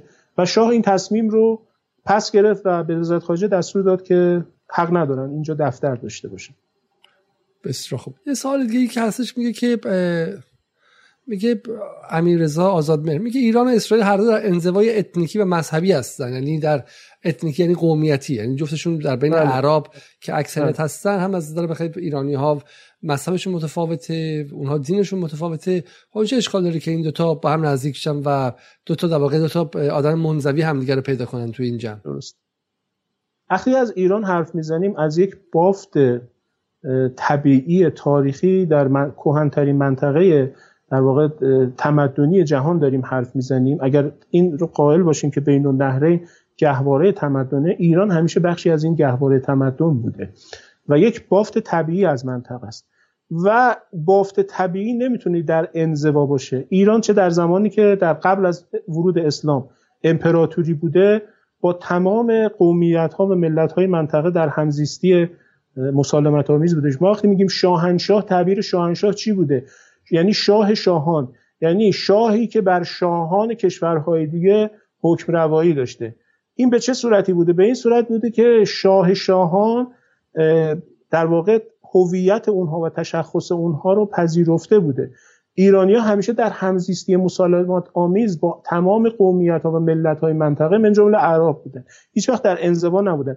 بعد از ورود اسلام هم بله در مقاطعی ظلم شده. مثلا خلفای عباسی یا خلفای اموی ظلم کردن که ما جنبش شعوبیه رو داشتیم. ولی واقعیت اینه که در تمدن در ساخت تمدن اسلامی ایرانی ها خیلی جا جلودارتر و خیلی جا پیشگامتر از حتی اعراب بودن. و هیچ وقت این تفکیک به این معنا نبوده. این انزوا این هم یکی از همون گزارهای کلیدی همون گفتمان ایران, ست، ایران ستایی یا ایران باستانگرایی و عرب ستیزیه. اسرائیل هم هیچ وقت بافت طبیعی نبوده که حالا در انزوا یا انزوای چه قومیتی چه مذهبی باشه. اسرائیل موجودیتی که قلمه زده شده به دست استعمار تو منطقه قدمتش هم هفتاد و اندی سال بیشتر نیست و اصلا با ایران قابل قیاس نیست. شما از ایران وقتی حرف می‌زنی یک موجودیتی داری حرف می‌زنی که هویتش مشخصه تاریخش مشخصه شناسنامه داره برای خودش. اسرائیل فاقد چنین شناسنامه و اصلا قیاس اینا و کنار هم قرار دادن اینا به نظرم از اساس مشکل داره. خب سوالی که هستش میگن از آقای عبدی پرسید که حسین احمدی در اینکه شاه به اسرائیل 800 میلیون وام داد چه بود و تا الان هم اون وام رو پس نده آیا این قصه ای که میگن واقعیت داره یا نه؟ من از این 800 میلیون مطلع نیستم ولی می‌دونم که ما پول نفتمون رو هنوز از اسرائیل طلب داریم. چه پول نفتی که از اینجا می‌رفت به بندر ایلات و از لوله های نفت می‌رفت به اسقلان. و چه اون یک میلیارد دلاری که ما سر پروژه فلاور که قرار بود اسرائیلیا فناوری و کارخونه ساخت موشک رو در ایران تأسیس بکنن یک میلیارد دلار نفت از شاه گرفتن و نه کارخونه ای ساختن و نه موشکی تحویل شاه دادن و اون یک میلیارد دلار رو پیشخور کردن و اینا ما طلب داریم و تو دعاوی بین المللی هم مطرح شده حق هم به ایران دادن. ولی خب دولت اشغالگر قدس استنکاف می‌کنه از پرداختش به ایران. یه سوالی که چند بار تکرار شده بحث پروژه موشکی شکوف است بله. داستان پروژه موشکی شکوفی چیه پروژه فلاور یا شکوفه پروژه ای بود که بر اساس اسناد سفارت آمریکا در تهران و اسناد ساواک و کتاب هایی من جمله کتاب جنگ مخفی اسرائیل علیه ایران آقای رونین برگمن در سال 1977 سفری که آقای ارتشبد طوفانیان به اسرائیل داره در زمانی که ازل وایزمن وزیر جنگ اسرائیل یک توافقنامه امضا می‌کنن برای ساخت موشک. چون سیستم دفاعی ایران سیستم نظامی ایران فاقد هر گونه موشکیه در اون زمان. و عملا سیستم سیستم ناقصیه و نمی‌تونه در یک جنگ از پس ارتش عراق بر چون عراق در اون زمان در حال مجهز شدن به موشک های اسکاد روسی بود و شاه همچین موشک نداشت. و می‌دونست اگه بین ایران و عراق جنگی رخ بده حتما بازنده این جنگ خواهد بود. آمریکا یا موشک به شاه نمی‌دادن و عملا باز اینجا یه فضایی ایجاد می‌کنن که شاه رو بیشتر به اسرائیل وابسته بکنن.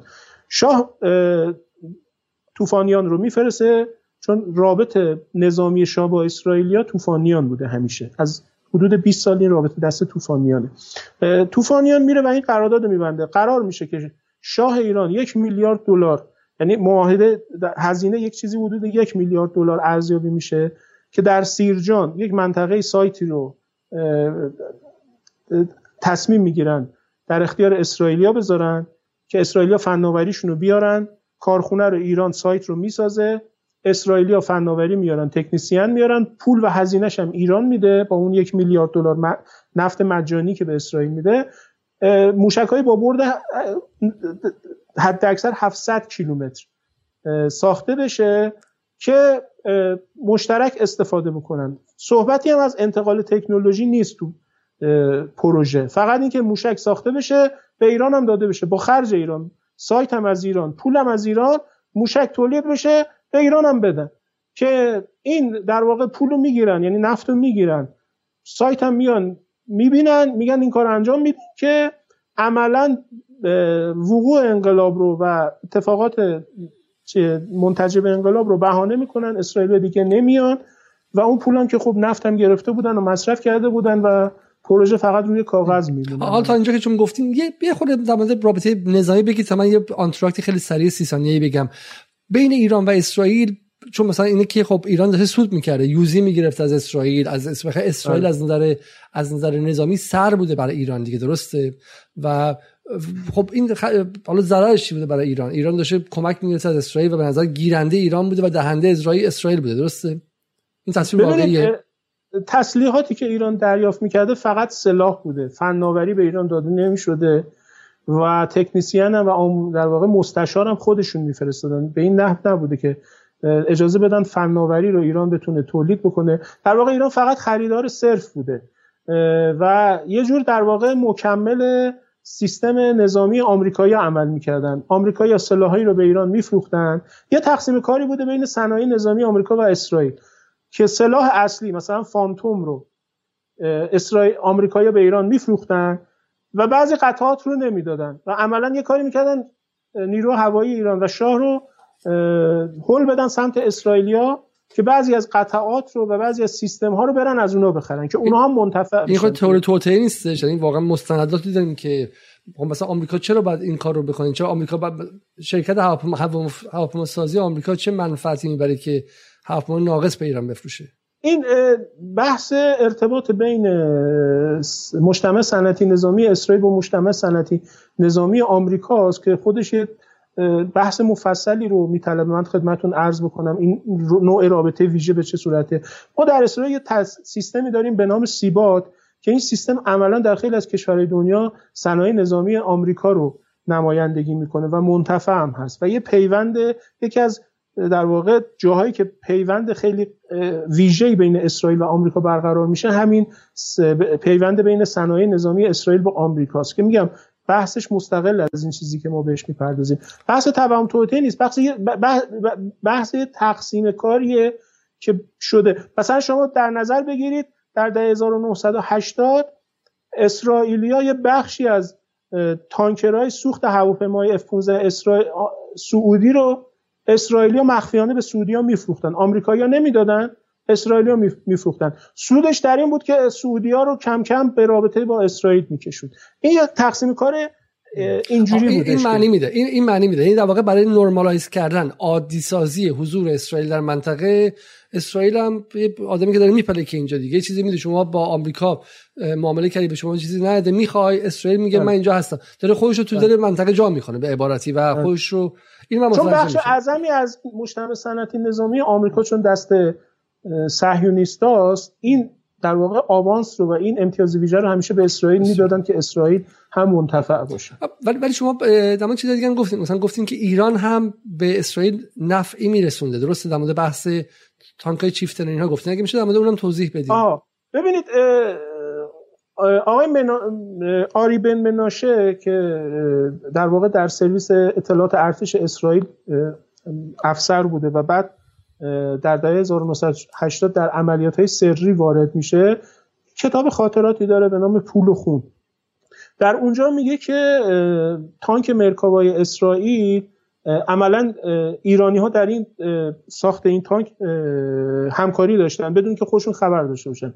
به این داستان به این شکل بوده که اسرائیل وقتی می‌خواستن تانک مرکاوا رو بسازن به دنبال قوی ترین آلیاژ بدنه تانک های موجود در دنیا بودن. بعد از مطالعاتی که انجام میدن مطلع میشن محکم ترین بدنه در تانک های موجود تانک چیفتن انگلیسیه.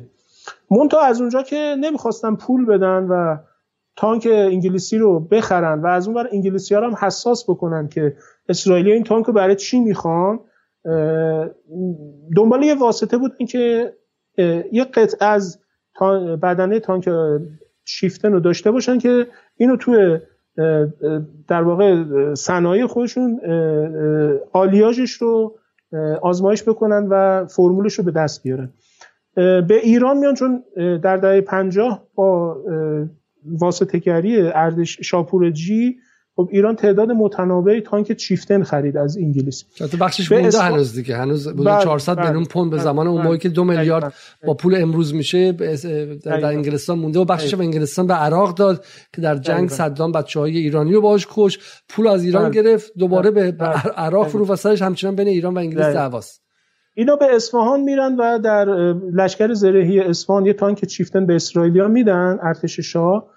بدنه این رو برش می‌زنن در یک جعبه حمله مهمات نظامی قرار میدن با هواپیما به اسرائیل منتقلش می‌کنن و می‌برن تو آزمایشگاه در واقع مخصوص خودشون و اونجا آلیاژش رو در میارن و بر اساس آلیاژ تانک چیفته نسل اول مرکاوای اسرائیلی ساخته میشه که بهش میگن مرکاوا یک. که بعد این در نسلهای بعدی البته ارتقا پیدا می‌کنه. ولی عملا حکومت شاه بدون که چیز خاصی هم امتیاز خاصی هم بتونه بگیره از پولی هم نمیدن چیفتنی هم نمی‌خرن اما تانک چیفتن رو می‌گیرن بدنش رو می‌برن و کار خودشون رو پس مرکاوا مرکاوا محصول اون هدیه‌ای که شاه در واقع عملا به اسرائیل داد. بله دقیقا. حالا اینم حالا چون اسم آقای شاپور جی اومد من فقط این خدمتتون عرض بکنم. ما در دهه 1340 و 1350 شمسی در زیل بحث جنگ صد و بلوک غرب یک بحثی داریم تحت عنوان در واقع شبکه های مخفی ناتو در ایران که این یک پیوندیه بین سرویس موساد، سرویس CIA و سرویس MI6 و حتی BND آلمان غربی که اینا شبکه‌هایی رو در ایران راه اندازی می‌کنن.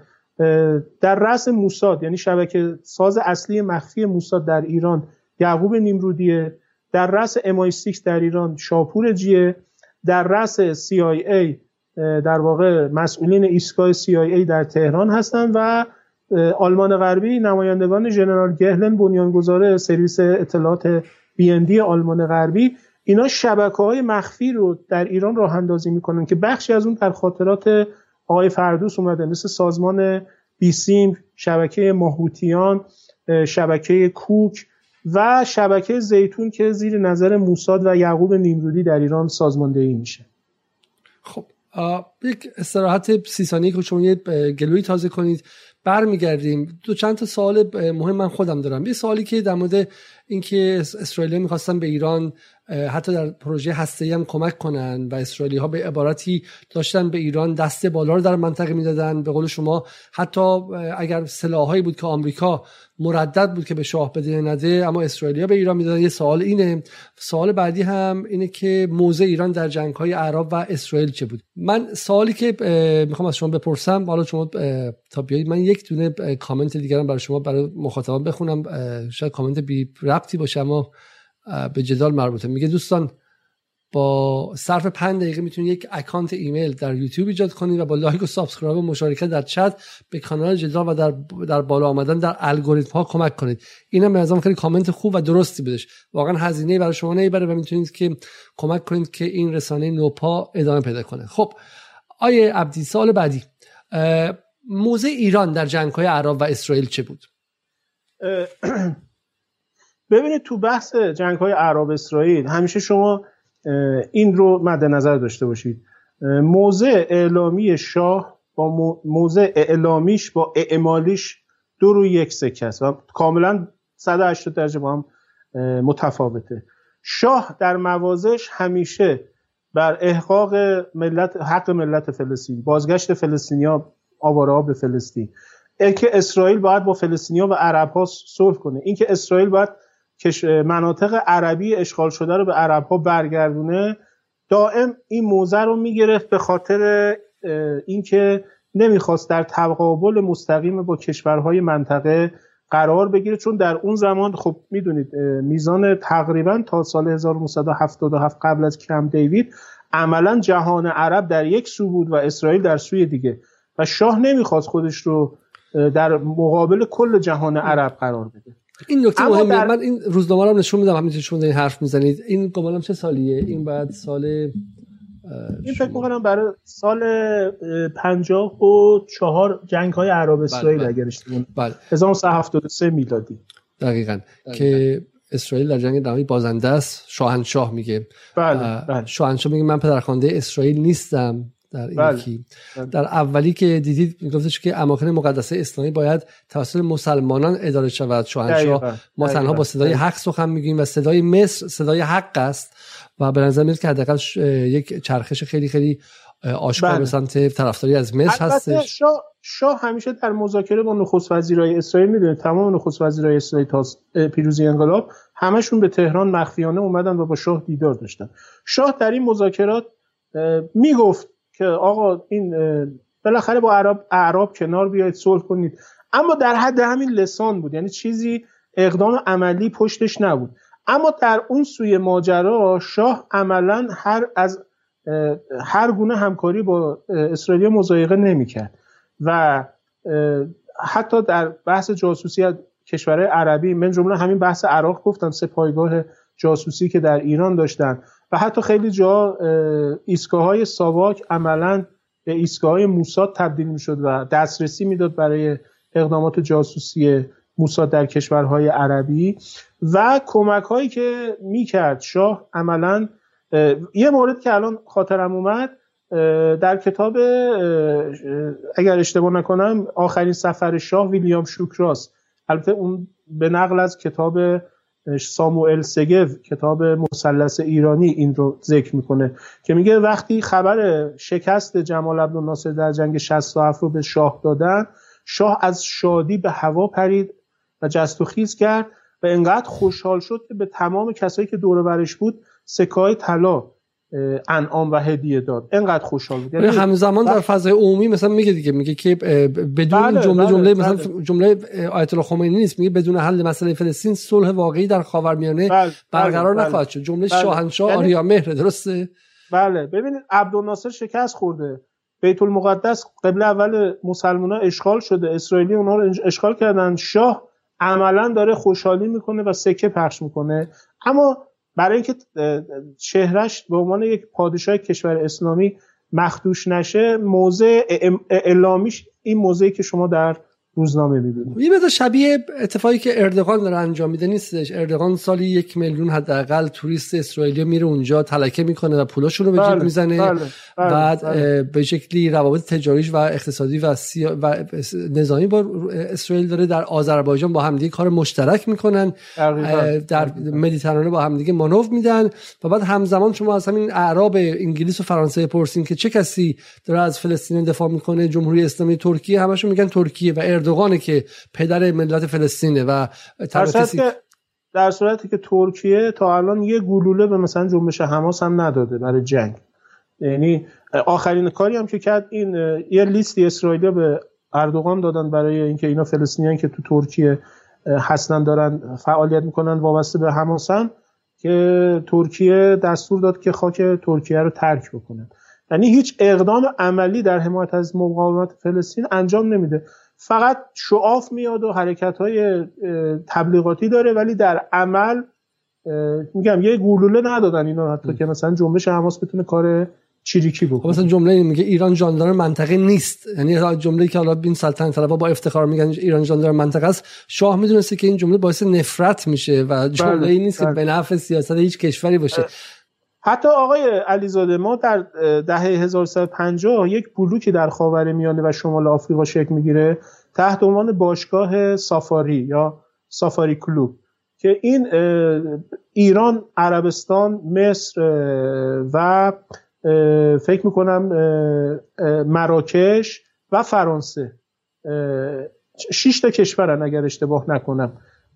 اینها متحد میشن.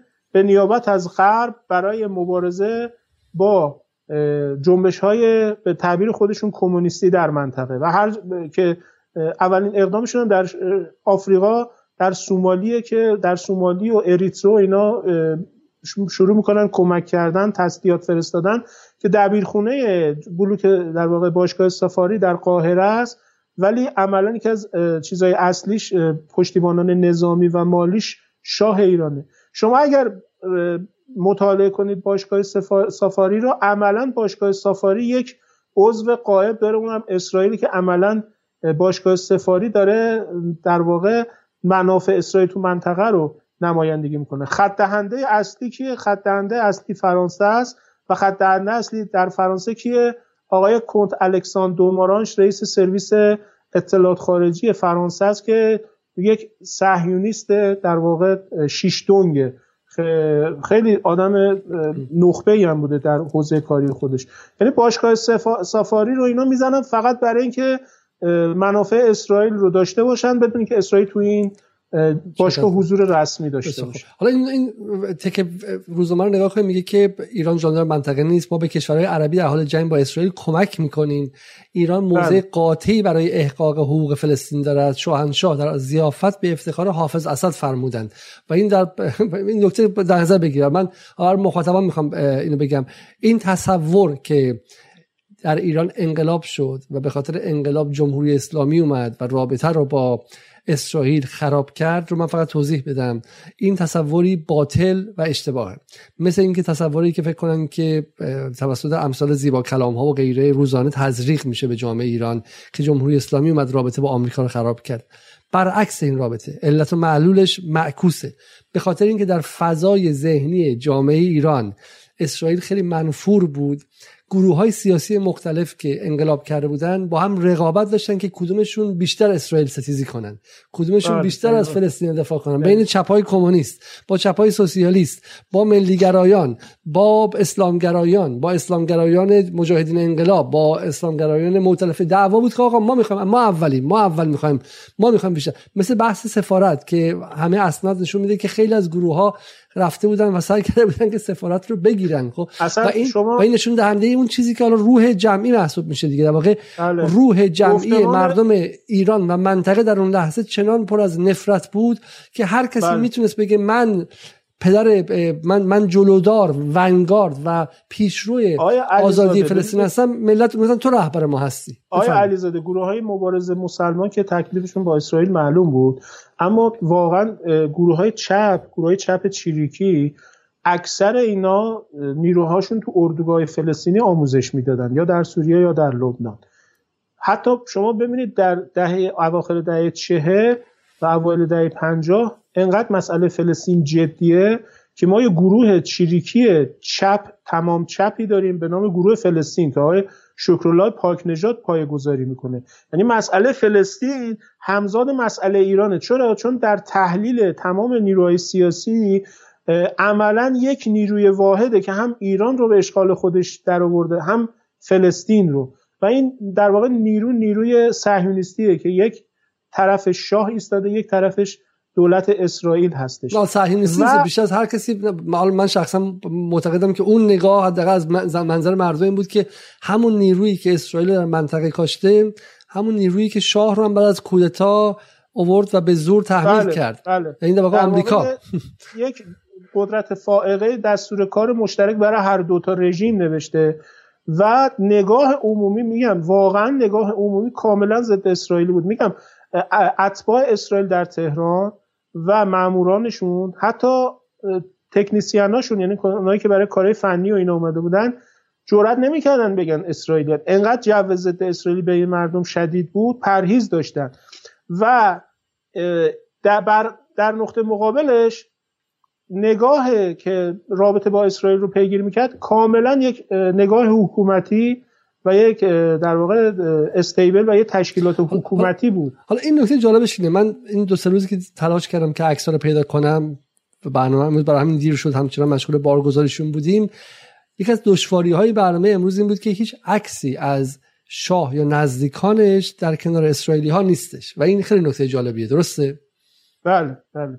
اون چیزی هم که امروز ما داریم از آرشیو اسرائیلی داریم می‌گیریم. یعنی مثلا آقای یعقوب نیمرودی که به عنوان 15 سال به عنوان معمور رسمی و بعد از 15 سال به عنوان تاجر وارد ایران میشه و بار خودش هم میبنده و وقتی انقلاب میشه از ایران میره عملا به مولتی میلیاردرهای اسرائیل تبدیل میشه. آرشیو شخصی ایناست که الان یه مقدار دست ما رو شاه استنکاف می‌کرد. شاه بسیار مراقب بوده که عکسی ازش بیرون نیاد. آقای اسحاق رابین که نخست زمانی که نخست وزیر بوده و خیلی از مقامات اسرائیلی وقتی وارد ایران شدن با گیریم وارد ایران می‌شدن. اینا رو گیریم می‌کردن میوردن برای اینکه شناسایی نشن. اسدالله علم در خاطراتش داره. میگه وقتی اسحاق رابین یا شیمون پرز رو فکر می‌کنم زمانی که بخواد با شاه دیدار بکنه میگه حتی خدمتکار مخصوصش رو میگه تو اون زمان میگه تو کاخ بیرون می‌کنه. برای که اون شاهد و ناظر این ماجرا نباشه که یه موقع شیمون پرز رو ببینه و بشناسه و این خبر بپیچه. یه بار این اتفاق میفته زمانی که اسحاق رابین میاد با شاه در نوشهر دیدار می‌کنه و بعد یه تعدادی از یهودی های ایرانی که اونجا به عنوان توریستی سفر توریستی رفته بودن اسحاق رابین رو می‌شناسن و تو هتل شروع می‌کنن به تشویر اسحاق رابین و مثلا هورا کردن و اینها. این خبر به سرعت میپیچه و تو مطبوعات درس پیدا می‌کنه. بعد تو مطبوعات عربی هم منعکس میشه که خبر اومده که اسحاق رابین نخست وزیر اسرائیل به ایران سفر داشته اینقدر مثلا داره معشوقه رو می‌بره توی اتاق و بله، مخفیانه. اینقدر پوشیده نگه میداشتن سفرهای خودشون رو. فشار از جانب شاه بود. ولی اسرائیل دائم به شاه فشار میبودن که آقا ما که رابطه داریم هم امنیتی هم نظامی هم صنعتی هم کشاورزی همه جوره. خب چرا علنیش نمی‌کنید؟ شاه می‌گفت بارها پاسخش این بود که اگر من این کارو بکنم عملا حکومت من به مخاطره میفته به خاطر مخالفت روحانیت به خاطر اینکه اسرائیل منفور بین مردم من و حتما برای من تبعات شدید خواهد داشت. بسیار خوب. خب ما هم نگاه کنیم. میگه ما نمی‌خوایم بیت مقدس درست صحیح بماند. این سال 55 بله. بعد در اینجا. این صحنه صحنه جالبیه. صحنه صفر ملت عرب نمیستد این نکته مهمیه برای اینکه به شکلی این تاریخی که الان می‌خونم برعکس اینو فراموش می‌کنه. و اینم همین میشه که اولین نقطه ای که بعد از انقلاب آزاد میشه سفارت اسرائیل. شما نکته خیلی جالب به من قبل از این مصاحبه گفتید در مورد سفارت اسرائیل. لحظه ای که شاه تعالی رفتنه در کتاب چارلز کرزمن به اسم انقلاب توضیح ناپذیر که گمانم یکی دو سال پیش به فارسی هم ترجمه شد یه صحنه هستش که میگه میگه ای و CIA جفتشون این دو تا از مهمترین نهادهای امنیتی آمریکا آمریکا 16 تا نهاد امنیتی داره. دو تا از این نهاد امنیتیشون تا اواسط دسامبر 1978 یعنی تا اوایل آذر ماه هم همچنان معتقد بودن که شاه ماندنی است و اگر بتونن در اردیبهشت ما مجلس مؤسسان تشکیل بدن اینها میشه حکومت رو نگه داشت. تصویر اسرائیلیا از سقوط شاه چی بود؟ در رفتنش. چقدر اسرائیلیا وفادار به شاه بودن و به شکلی پاش تا لحظه آخر موندن؟ ببینید اسرائیلیا شاه براشون خیلی مهم بود. اینطور می‌تونم بگم که شاه عقبه استراتژیک اسرائیل تو منطقه بود و از دست دادنش برای اسرائیل خیلی خیلی خسارتبار بود. به خاطر همین از زمانی که فهمیدن دیگه شاه رفتنیه و کی فهمیدن؟ اگر بخوایم مستند حرف بزنیم خرداد سال 57 نامه یوری لوبرانی سفیر ما قبل آخر اسرائیل که روزای آخر سفارتش هم هست یه دیداری با شاه می‌کنه شاه میخوادش و میره و برمیگرده یه گزارشی برای شاه تلاویو می‌نویسه برای وزارت خارجه که اونجا میگه که شاه بین پنج ماه تا پنج سال آینده رفتنیه. یعنی ارزیابیش اینطوریه.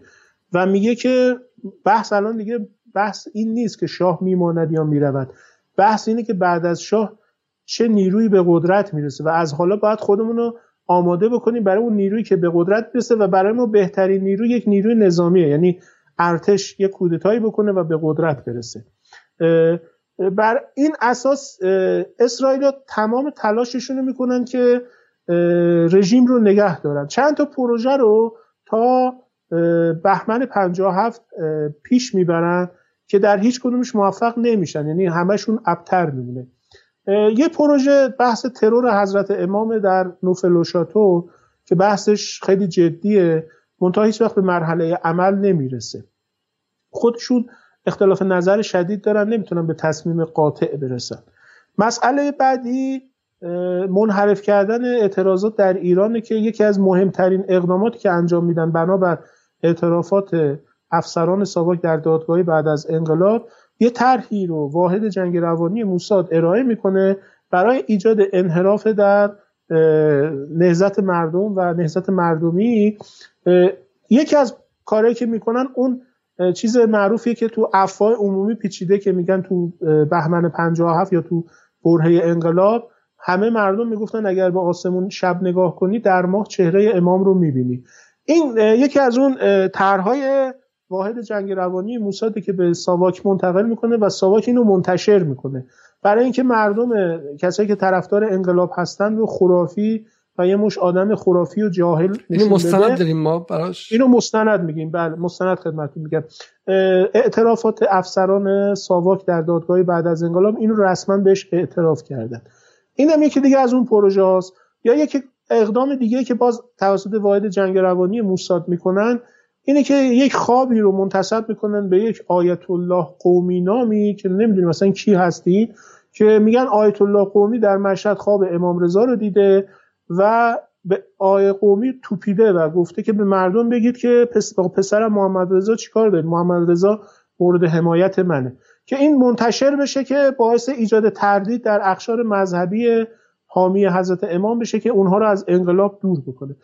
پروژه های شبیه این رو پیاده می‌کنه. آخریش کودتاه که مجاب بکنن ارتش شاه رو برای انجام کودتا که تو اون فایلی که خدمتون دادم درباره یعقوب نیمرودی. اونجا هم یعقوب نیمرودی راجع به این کودتا صحبت می‌کنه. هم یوری لوبرانی صحبت می‌کنه که خب ژنرال هایزر هم برای همین وارد ایران میشه. اما عملا دیگه نمی‌تونن کودتا رو محقق بکنن و از دست میره.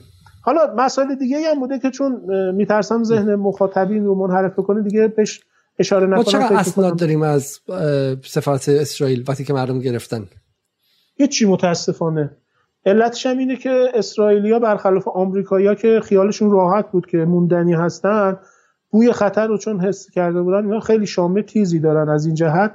به, به اعتراف الیزر تسفریر آخرین رئیس ایستگاه موساد در تهران که خاطراتش منتشر شده آبان 57 تمام اسناد ساواک رو تو کارتون می‌کنن و به تلاویو میفرستن برخلاف آمریکایی‌ها که تا لحظه آخر بودن و هنوزم امید داشتن اینها به شکلی به خاطر ما یک ما حتی یک برگ سند نداریم. سال گذشته بخشی از اسنادشون رو منتشر کردن که اینم تو سایتی که گذاشتن شما تشریف ببرید باید یوزر پس داشته باشید اجازه دسترسی بهتون بدن. اگر نداشته باشید از اون اسنادم نمی‌تونید استفاده بکنید. بسیار خوب.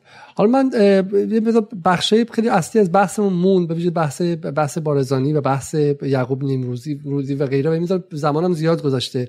من گمان می‌کنم این جلسه رو یه جلسه دوم براش بذاریم. من دو سوال از شما بپرسم و بحث امروز تموم کنیم و این رو یه قسمت دوم براش بذاریم و فردا شب مثلا اگه بشه این بحث رو تموم کنیم. یه سوالی هست از خانم پریسون اسرابادی میگه با توجه به اینکه موساد عملا در تشکیل ساواک موثر بوده و در اون نفوذ داشته و با توجه به اینکه بخش قابل توجه از ساختار ساواک بعد از انقلاب حفظ شده و تغییر کاربری داده به سیستم اطلاعاتی و امنیتی جمهوری اسلامی کار تغییر کاربری داده از این جهت احتمالش چقدر می‌تونه باشه؟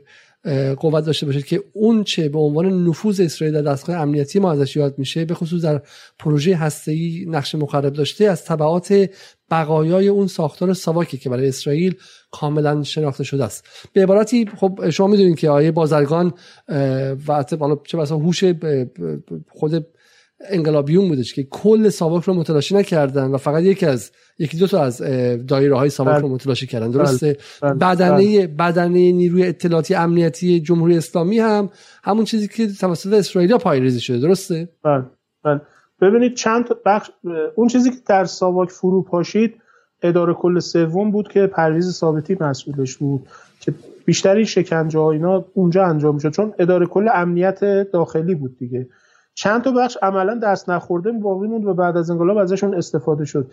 یکی از مهمتریناش اداره کل هشتم بود که ضد جاسوسی بود که منوچهر هاشمی 15 سال رئیسش بود که اینا بعد از انقلاب تو اطلاعات نخست وزیری ازشون استفاده شد حتی تو ماجرای بازداشت محمد رضا سعادتی از همین تیم ضد جاسوسی ساواک استفاده شد. چون اینا اشراف خیلی بالایی رو کشورهای بلوک شرق به ویژه شوروی داشتن. و بیشترین همکاری هم بخش بیشتری همکاری ها اینا با اسرائیلیا داشتن چون اصل ماجرا مبارزه با کمونیسم. یه بخش عمده هم از اداره کل دوم که خارجی بود اینا هم دست نخورده متاسفانه باقی موندن. واقعا این بسیار قابل یعنی نمیشه نادیده گرفت که ورود بخش زیادی از نیروهای بدن ساواک به دستگاه امنیتی بعد از انقلاب در دهه های بعد آسیبزا بودن. من یه نمونه مشخصش رو خدمت شما عرض بکنم. اون پروژه کریستال که خدمتون عرض کردم پروژه کریستال قبل از انقلاب که در واقع پروژه مشترک بین ساواک و موساد بوده همکاری اطلاعاتی مشترک. شخصی که مسئول این پروژه بوده یعنی رابط اصلی ساواک با موساد و مسئول پروژه کریستال بوده این بعد از انقلاب با توصیه آقای دعایی در وزارت اول در ابتدا در اطلاعات نخست وزیری و بعد در وزارت بعد از تاسیس وزارت اطلاعات در وزارت اطلاعات در حوزه عراق به کار گرفته میشه چون ایشون بعدا مسئول شعبه عراق در ساواک هم میشه. و ایشون بعد از انقلاب هم در اطلاعات نخست وزیری هم در وزارت اطلاعات تا زمان بازنشستگی مشغول به کار بوده. از این موارد اینا که مثلا من می‌دونم ولی الا ماشاءالله حتما از این موارد بوده و خود اینا حفرهایی رو می‌تونسته و حتما ایجاد کرده که امروز ثمرش رو ما در این نفوذی که می‌بینیم و تحرکاتی که سرگینستا در کشور داشتن و ضرباتی که زدن کاملا قابل پذیرش اشرافی که داره میگه وقتی شما جنس حکومت رو اسرائیلیا بخشش رو ریخته بودن در زمان شاه و مسلما بهش اشراف داشتن دیگه. من فرصت نشد راجع به شبکه‌ای که یعقوب نیمرودی در ایران راه اندازی دو کرد. دو من از مخاطبان می‌تونم بپرسم. الان دو تا مسئله اصلی داریم ما اینجا. من قبلش من چند کامنت بخونم تا مسئله رو به شما بگم. یه کامنتی که هستش یه کامنت اینه که میگن آیه علی همایونی. میگه که نظر خودتون الان چیه؟ صلح.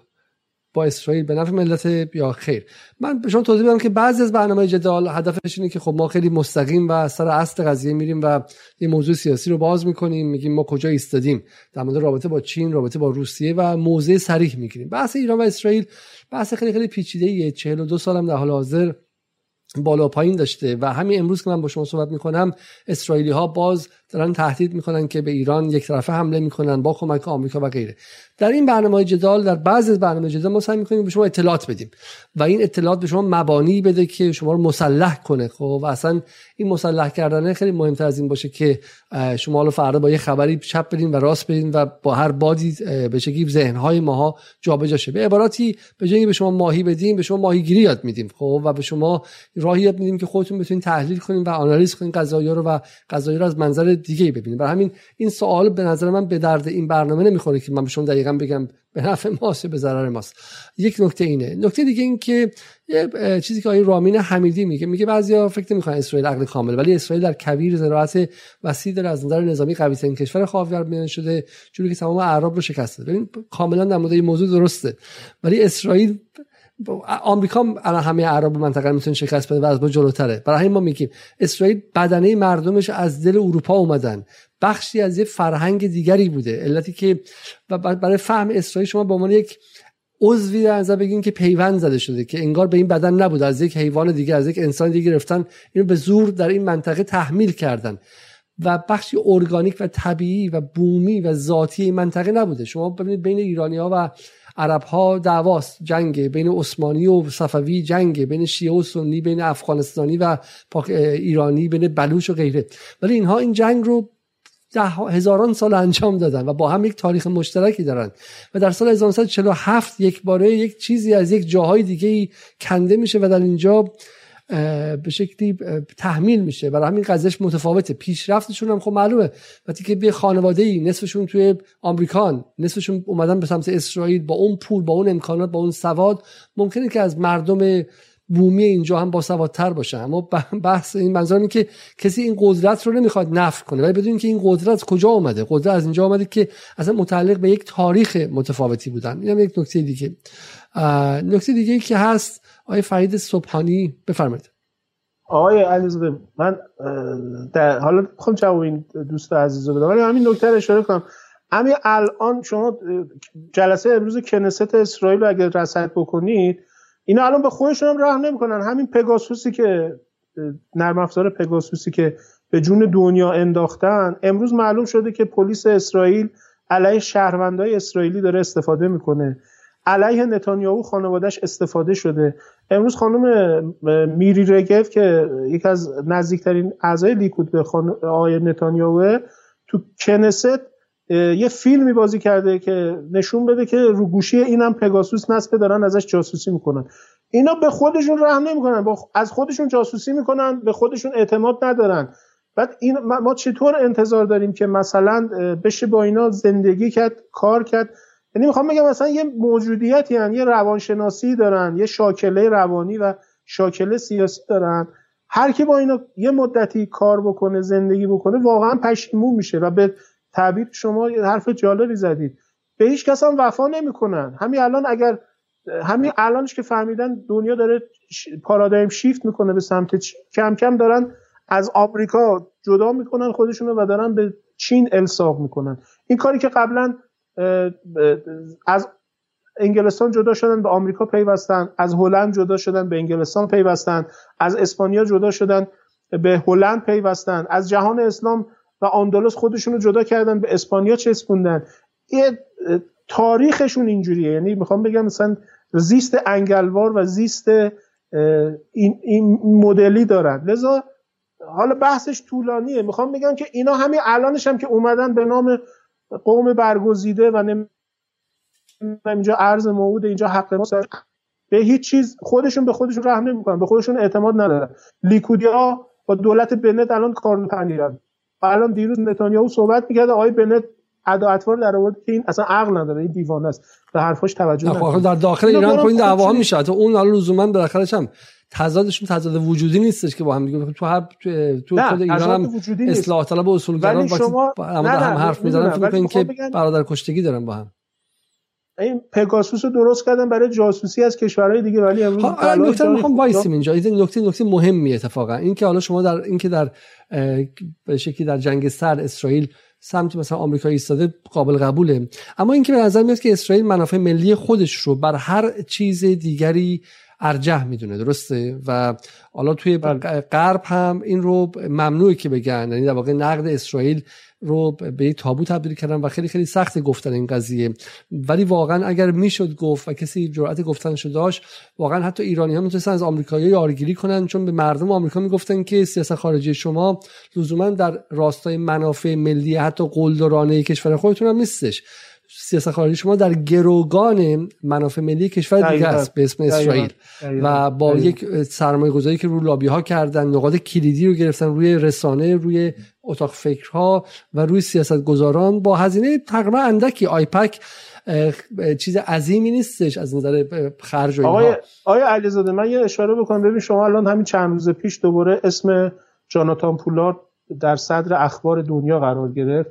به خاطر مرگ همسرش. آیا جاناتان پولارد کی بود؟ آیا جاناتان پولارد یک شهروند یهودی آمریکایی بود که عضو سرویس اطلاعاتی نیروی دریایی ارتش آمریکا بود. تو بخش مرکز تحلیل تروریسم آنالیزور بود. این توسط سفارت اسرائیل در آمریکا به استخدام در اومد به جاسوسی گرفته شد و در طول یک سال و نیم از 1984 تا 1985 800 هزار سند هایتک آمریکا رو به اسرائیل منتقل کرد که این خودش یک باعث یه جهشی در فناوری نظامی اسرائیل شد. اگر این کار رو هر طبعه هر کشور دیگری در آمریکا می‌کرد باش چه معامله می‌کردن؟ با اون کشور چه معامله می‌کردن؟ موضوع پولاد منطقه خب اینجوری بود که چون اف بی آی روش دست گذاشت و افشا شد دیگه نمی‌شد باش معامله کرد. لذا آمریکا پذیرفت که باید تاوانش پس بده. سی سال زندانیش رو کشید. بعد از سی سال 2015 از زندان در اومد و سال 1999 بهش تابعیت اسرائیلی داده بودن. 2015 اومد و وارد اسرائیل شد و الان داره اونجا زندگی می‌کنه. خب این دوتا متحدن ظاهرا ولی جاسوسی که پولارد برای اسرائیل از آمریکا کرد ویکیلیکس نکرده. هیچ کاگبه نتونست همچین جاسوسی بکنه. بزرگترین جاسوس قرن اگه از من بپرسید قرن بیستم میگم جاناتان پولارد 800 هزار سند های تک اصلا یه چیز وحشتناکی اصلا نمیشه تصورش کرد. واینبرگر که اون موقع وزیر جنگ آمریکا بود گفت ما از پهلو خنجر خوردیم توسط اسرائیلیا. به خاطر این پولارد باید اعدام بشه. می‌خوام بگم که اینا اینجوری یعنی مثل گورکایی که وقتی میخوابن چشمشون یه چشمشون باز حواسشون به هم هست که همدیگه رو پاره نکنن. به هم رحم نمی‌کنن. اینا ظاهرا متحد استراتژیکن. حالا از پولارد به اینورم خدا می‌تونه چقدر جاسوسی. من پروژه نومک رو به شما گفتم. که پروژه نومک چه پروژه‌ای بود؟ شاپیرا زلمان شاپیرا رئیس پروژه نومک اورانیوم غنی شده دزدید به اسرائیل داد. اسناد اتمی آمریکا رو دزدید به اسرائیل داد. در دهه 1970 افسرهای اف بی آی فهمیدن اما نفوذی که اسرائیل تو دادستانی آمریکا داشت تو کنگره داشتن تو دولت آمریکا داشتن تو ای داشتن مانع رسیدگی به این پرونده شده. و آمریکایی آمریکایی ها عملا تو ساخت بمب اتمی اسرائیل نقش مستقیم داشتن بدون که شاید خیلی از مردم آمریکا این رو خبر داشته باشن اینکه در دهه پروژه نومک پروژه نومک که از نیروگاه های هسته ای آمریکا بود. رئیسش یک شخصی بود به نام زلمان شاپیرا دانشمند اتمی دو, تب... دو تابعیت اسرائیل آمریکایی. تمام اسناد پروژه که آمریکایی بود یعنی پروژه مال آمریکا بود. تمام اسنادش رو اورانیوم های غنی شدهش همه رو دزدیدن بردن اسرائیل. پیگیری هم نشد ماجرا. این اگر توی هر کشور دیگه این معامله رو با آمریکا می‌کرد آمریکا باش چیکار می‌کرد؟ اون کشور با خاک یکسان می‌کرد. ولی کاملا ندیده گرفته شد این ماجرا اینا چیزایی که افشا شده تازه. اگه اونایی که افشا نشده رو ما مطلع باشیم گفتم آقای یعقوب نیمودی جمله عجیبی داره. میگه اگه مر... اگر ژورنالیستا بفهمن ما قبل از انقلاب تو ایران چیکار کردیم در دوره شاه نه تنها شگفت زده میشن که وحشت خواهند کرد. که این مثل یه کوه یخی که ما فقط این قله ای که از آب بیرون از چیز بیرونه رو داریم می‌بینیم. واقعا حجم عظیمی از این نمی‌دونیم هنوز اسرائیل تو ایران چیکار کردن. چرا؟ چون بخش عمده از این اسناد از ایران خارج کردن اینا در آبان 57 چقدر جنایت کردن چقدر ترور کردن. کاری کردن تو همه دنیا پس این حرفی خانم پریسا نصرآبادی می‌زنه ممکن درسته خروج اسناد نشون میده که بخشی از شبکه نفوذشون و بخشی از شبکه فعالشون در داخل ایران باقی مونده احتمالا درسته؟ و ما حتی بهش آگاهی نداریم برخلاف شبکه نفوذ آمریکایی چون اینا چون شبکه مخفی که های نیمرودی تو ایران راه اندازی کرد شاخه دانشجویی داشته شاخه کارگری داشته شاخه بازار داشته شاخه دانش آموزی حتی ممکنه داشته باشه حتی تو روحانیت ممکنه. یعنی همه اینا رو ما باید متصور باشیم. و یه بخشیش هم اون چیزی که اصطلاحا بهش میگن آنوسی ها یا یهودی های مخفی که خودش یه داستان عجیب غریبه. و اون شبکه‌ای که گفتم اقلیت یهودی ایران رو به استثمار کشیده بودن. به نام آرمان قوم یهود و آرمان ارز موعود و خیلی از یهودی ایران واقعا صهیونیست نبوده و نیستن. اما به خاطر سیطره که موساد و آژانس یهود در ایران رو اقلیت یهودی ایران داشت حتی یهودی های مخالف صهیونیست جرأت ابراز وجود نداشتن. چون کشته می شدن حذف می شدن بعد شما می‌بینید چهره برجسته این شبکه مخفی در ایران که آقای حبیب القانیان بوده امروزه ازش چهره یک کارآفرین نجیب نمونه که پلاسکو رو ساخته می‌سازن. در صورتی که یه برج ایشون تو سند ساواک برای شما فرستادم نمی‌دونم دیدید یا نه. گزارشگر سا... یعنی گزارشگر ساواک میگه. جالب این گزارشگر ساواک اسناد شما بخونید. بدنه ساواک و مدیرای میانی و بدنه ساواک آدمای وطن پرستی بودن. خیلی جا از سر درد نوشتن اینا. اینم خیلی جالبه. میگه آقای یعقوب نیمرودی تو میگم یعقوب نیمرودی هوی القانیان تو بازار ایران پول در میاره می‌بره اسرائیل تو جاده تلاویو به یکی از مناطق شمالی تلاویو داره بزرگترین پاساژ الماس رو می‌سازه و یه برجی داره می‌سازه دو, دو برابر سه برابر پلاسکوی تهران. پول بازار ما رو داره می‌بره اونجا داره خرج می‌کنه. حالا این تازه یه فقرشه. آقای حبیب القانیان عملا سرشبکه موساد در جامعه کلیمیان ایران. همین سنده دیگه درسته؟ بله همین سنده آقای ناصر اولیایی که رئیس سنف پارچه فروش بوده 15 سال در ایران یه سخنرانی داره اونجا اشاره می‌کنه. میگه که کار ویژه حبیب القانیان نفوذ اعضای شبکه موساد در ایران در بین تمام سنوف در بین پارچه فروشا در قماش پارچه فروشا در سنف نمی‌دونم صنعتگرا در سنف دانشجو در سنف بانکدارا. میگه چقدر از بانکدارای ما و مدیرای بانکی ما شبکه حبیب القانیانن؟ چقدر از تجار ما شبکه القانیان؟ چقدر از اساتید دانشگاه ما شبکه القانیانن؟ یا این زمینی که بعدا میدن اصطلاح میگن سفارت اسرائیل که بعد از انقلاب تحویل فلسطین میشه میشه سفارت فلسطین. این زمین اگر اشتباه نکنم منزل قوام سلطنه بوده.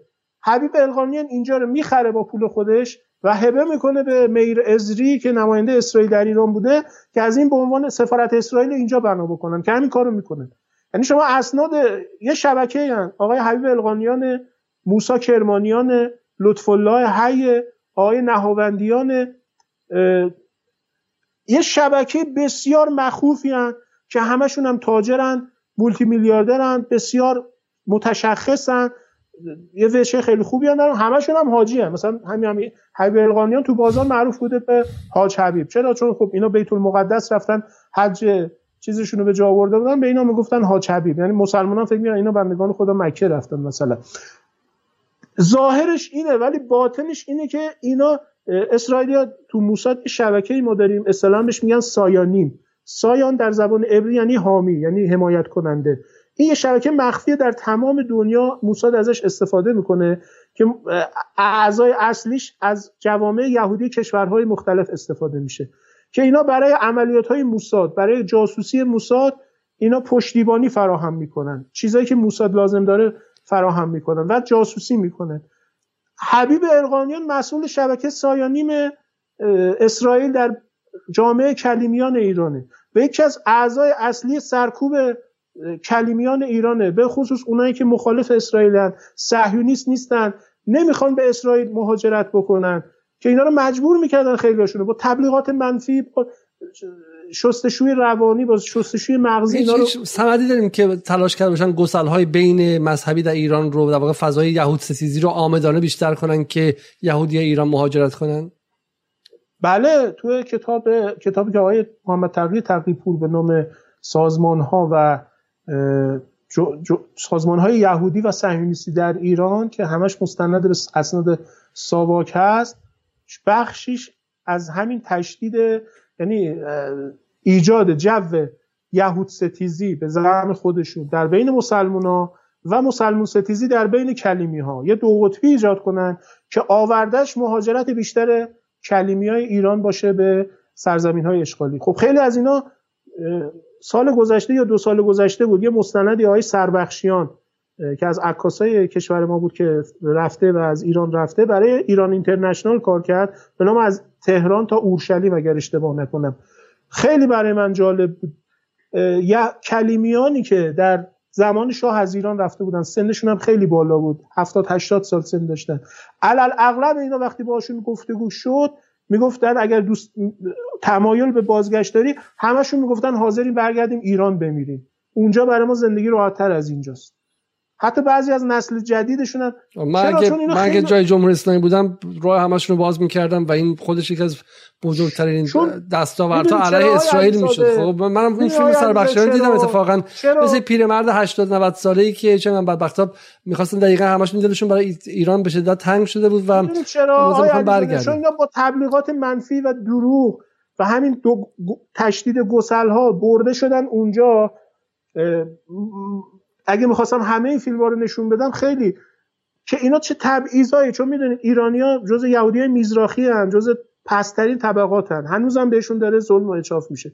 و اینا تازه اونجا وقتی رفتن حقیقت اسرائیل رو فهمیدن و فهمیدن مثلا چه بعضا چه اشتباهی کردن. ولی خب دیگه خیلیشون پل احساس می‌کنن یعنی یهودیایی که دست دوم محسوب می‌شدن شهروند درجه دو محسوب می‌شدن تو اونجا. اگه تو بله، ایران بله، بشه که بله. اقلیت بودن اونجا هم اقلیت خب بودن و اقلیت تحقیر شده. این محصول کاری کی بوده؟ محصول کار امثال حبیب القانیان بوده که کردن. این یهودی ها رو فرید می‌دادن و منتقل می‌کردن. پول جمع کردن بعضا به زور از اینا پول جمع می‌کردن برای کمک به اسرائیل برای کمک به آژانس یهود. کارهایی که می‌کردن. ولی خب متاسفانه چون یه جامعه بسته و اجازه نفوذ نمیدن اینا مکتوم مونده در دل تاریخ. ما از اینا واقعا خبر نداریم. از حذفایی که صورت گرفته. سرکوب هایی که در داخل جامعه کلیمیان ایران شده و مسائل زیادی که اتفاق افتاده منتها چون اینا متاسفانه ما دسترسی نداشتیم و نداریم و اسنادش هم نیست واقعا نمی‌دونیم چه اتفاقاتی خب. رقم خورده من چون شما هم دیگه خسته شدیم و خیلی هم گفته بود طولانی شد ما تقریبا میشه گذاشت که از مبحثی که با آقای عبدی آماده کردیم تقریبا 50 درصدش موند. فیلم هایی که آماده کرده بودیم تصاویری که آماده کرده بودیم و موضوع اصلی برنامه امروز و اونم استراتژی پیرامونی بود. درسته؟ استراتژی پیرامونی رو ما بله، اصلا بله. نتونستیم وارد توضیح بشیم و نقشی که اسرائیل در کردستان عراق داشت و رابطه مشترک بین اسرائیل محمد رضا پهلوی ساواک و و بارزانی رو.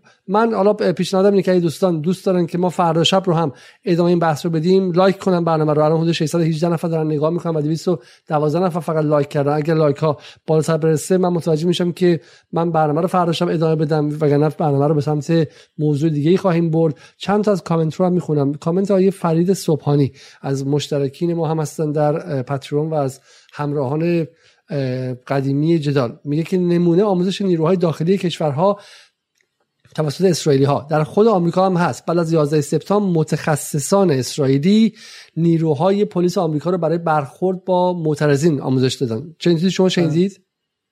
بله بله بله. این که اصلا خودش داستانیه بخوایم باش ورود بکنیم یه جلسه باید بذاریم من توضیح بدم.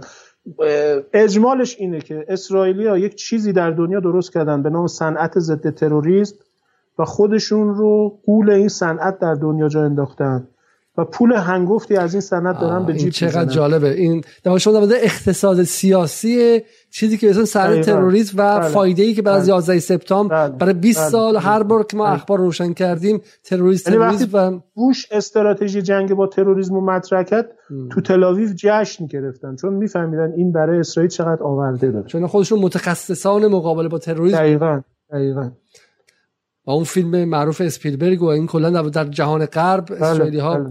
به شکلی بعد از اون یه دفعه ما شاهد یه رشد چشمگیری از شرکت های امنیتی اسرائیل در دنیا بودیم حالا غیر از آموزش به پلیس آمریکا به اف بی آی و این شرکت هایی که شما الان Pegasus NSO می‌بینید یا نمی‌دونم Black Cube یا نمی‌دونم شرکت های سایبری جاسوسی که می‌بینید اینا همه محصول تحولات بعد از 11 سپتامبر و یه یه دفعه انفجاری که در صنعت ضد تروریسم اسرائیل روی میده و دنیا رو عملا با صنعت ضد تروریسمشون اشغال می‌کنن تصاحب می‌کنن و یه سیطره سایبری و امنیتی رو دنیا ایجاد می‌کنن.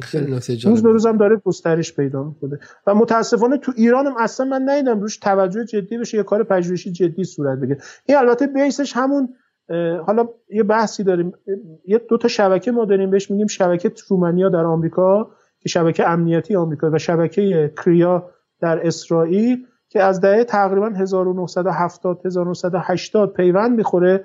اوجش میشه صنعت مبارزه با تروریسم که بعد از 11 سپتامبر به این شکل وحشتناک بروز ظهور پیدا کرد. یه سوالی از که جالب عرفان امینی نشون میده بیشتر از اینکه سوال مهم باشه نشون میده ذهنیت در ایران در مورد اسرائیل چیه و یه مقدار به چه سمتایی رفته. میگه آیا بحث از هولوکاست در زمان شاه در ایران امکان داشت یا اینکه بایکوت می‌شد؟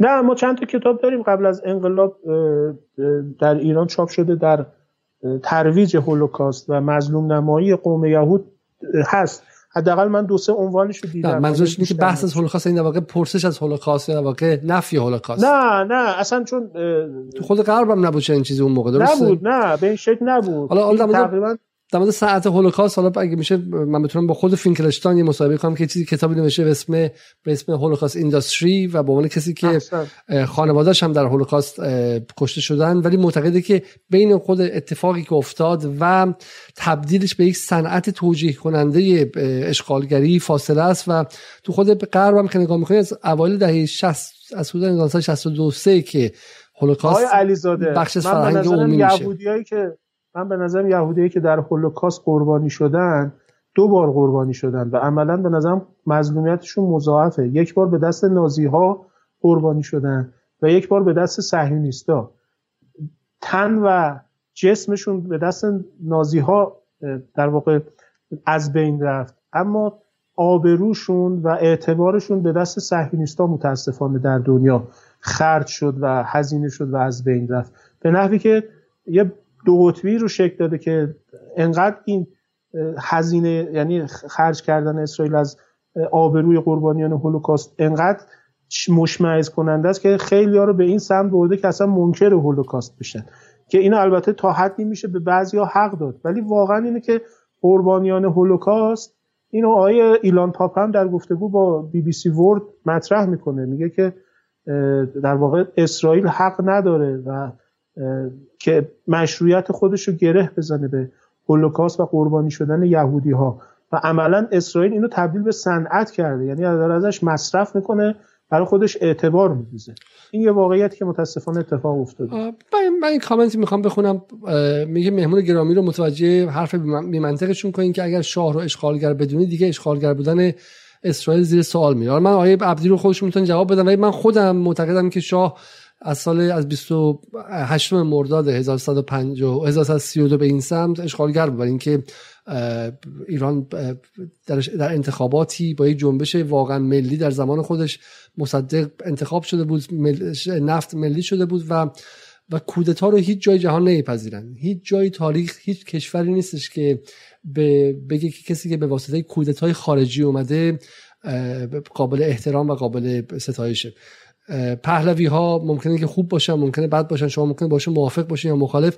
اما پهلوی پس از کودتای 28 مرداد معناش متفاوته و این چیزی نیست که من و شما الان بشینیم از سال 1400 در موردش بحث انتظایی کنیم. تاریخ ایران و نفرتی که مردم ایران ازشون داشتن اون رو نشون داد. حالا ممکن اصلا انقلاب 50 شما باش مخالف باشید بگید که ایران می‌تونست اینجوری باشه یا نباشه. همه اینا قبول.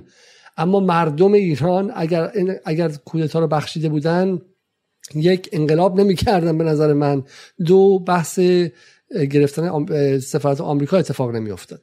ببینید در کل تاریخ 2500 ساله مکتوب حالا ایران و حالا قبل از اون مادها هر سلسله‌ای که به قدرت رسیده به واسطه یه حالا زور زور داشتن جنگ یک شجاعت یک چیزی و با نیروی بازوی خودش. در تاریخ ایران هیچ نیروی نبوده که به وسیله بازوی خارجی و اجنبی به قدرت برسه. و پهلوی ها حالا هم رضا شاه به عبارتی و هم محمد رضا بعد از 28 مرداد با زور بازوی اجنبی به قدرت رسید. و این چیزی نیست که در فرهنگ این سرزمین مونده باشه. برای همین نه من نه آلای عبدی خودشون می‌تونم بگم ولی به نظر که در ذهن عمومی جامعه ایران محمد رضا بعد از 28 مرداد دقیقا اشغالگر بود. حالا این باور منه. آیا عبدی شما بفرمایید؟ حالا فکر شما همه حرفا رو زدید من خیلی چیز تکمیل کننده ای ندارم. ولی حکومتی که با دو تا کودتا سر کار اومده اونم کودتایی که پشت سرش انگلیس یا یک قدرت خارجی بوده دیگه به نظر من اگر اشغالگر نباشن و اگر در واقع چیزی که حقشون نیست رو تصاحب کردن چی می‌تونن باشن؟ نمی‌دونم. نکته یه نکته دیگه چون چند نفر گفتن که بحث کاملا یک طرفه است. ایشون هم آقای محسن اکس پایلوت دو بار گفتن که بحث یک طرف است. بحث یک طرف است. چون این بعضی بحث های ما مناظره است. بعضی بحث های ما بحث اطلاعات دادنه. خب واقعا اینفورماتیو بیشتر توصیفیه. ما داریم سعی می‌کنیم که اسرائیل رو بشناسیم. امروز بحث ما یک طرفه بود. بحث های مناظره و مجادله هم داریم ما خب؟ ولی ما می‌خواستیم اطلاعات رو استخراج کنیم. مثلا بحث تاریخی بود ما کار سختی که سرش مناظره کنیم. میشه مناظره هم گذاشت در برنامه بعدی. ولی امروز هدف ما اتفاقا همین بود که اطلاعات بگیریم. برای همه این چیز عجیبی نبود. ما برنامه متعددی در جدال داریم. اما سوال قبلی شما رو من جواب میدم. میگه که بحث کاملا یک طرفه است به مصاحبه شاه در سال 1979 یا سال 57 یا 58 اشاره می‌کنه که میگه صریحا به اسرائیل حمله لفظی می‌کنه. در خاطرات علم هم اومده که شاه دستور میده پنهانی به شیعیان لبنان کمک تسلیحاتی کنه. که این هم درست. اگه میشه میذار توضیح بدین رو. من می‌خواستم خودم بپرسم از شما. رابطه رابطه معروفی که در اصلا ساواک هستش رابطه و کمک شاه به شیعیان جنوب لبنان رو. درست. ببینید اول اینو بگم. گفتم سیاست اعلامی شاه با اعمالیش متفاوته.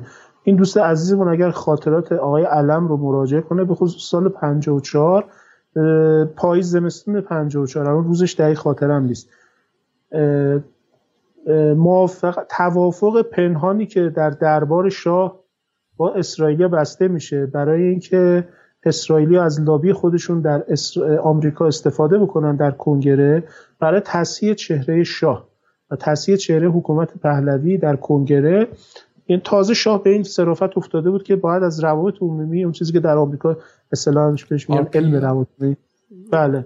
در واقع همون عملیات روانی و پروپاگاندا و اینها هستش که اسرائیل سرآمدش بودن شاه به شدت دنبال این ظرفیت بود و PR public relations بله. public relation بله.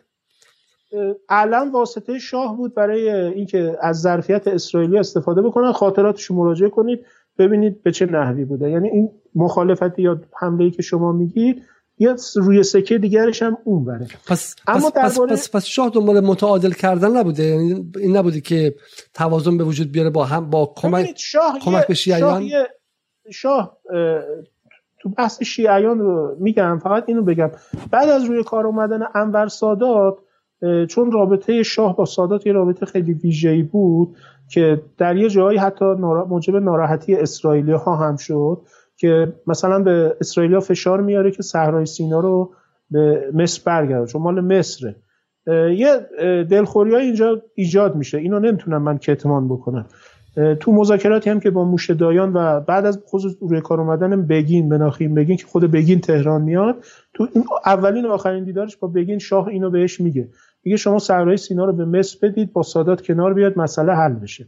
که اسرائیلی از این ناراحت بودن از این موضع شاه که تقریبا یه خورده متفاوت از مواضع قبلیش بود که همیشه طرف اسرائیل بود. در مورد شیعیان واقعیت اینه که شاه هیچ وقت کمک شیعیان نکرد به معنی واقعی. در یک برهه کوتاهی این رو خاطرات منصور قدر دوستان مراجعه بکنن چون سفیر شاه در اردن و در لبنان بوده. شایسته ترین فرد برای قضاوته قدر میگه که ما همیشه مدافع مارونی ها و فالانش های لبنانی بودیم. چون ما تو بلوک غرب خودمون رو تعریف می‌کردیم و اینا جز اتحاد پیرامونی بودن مارونی های لبنان. و هیچ کانالی با شیعیان نداشتیم.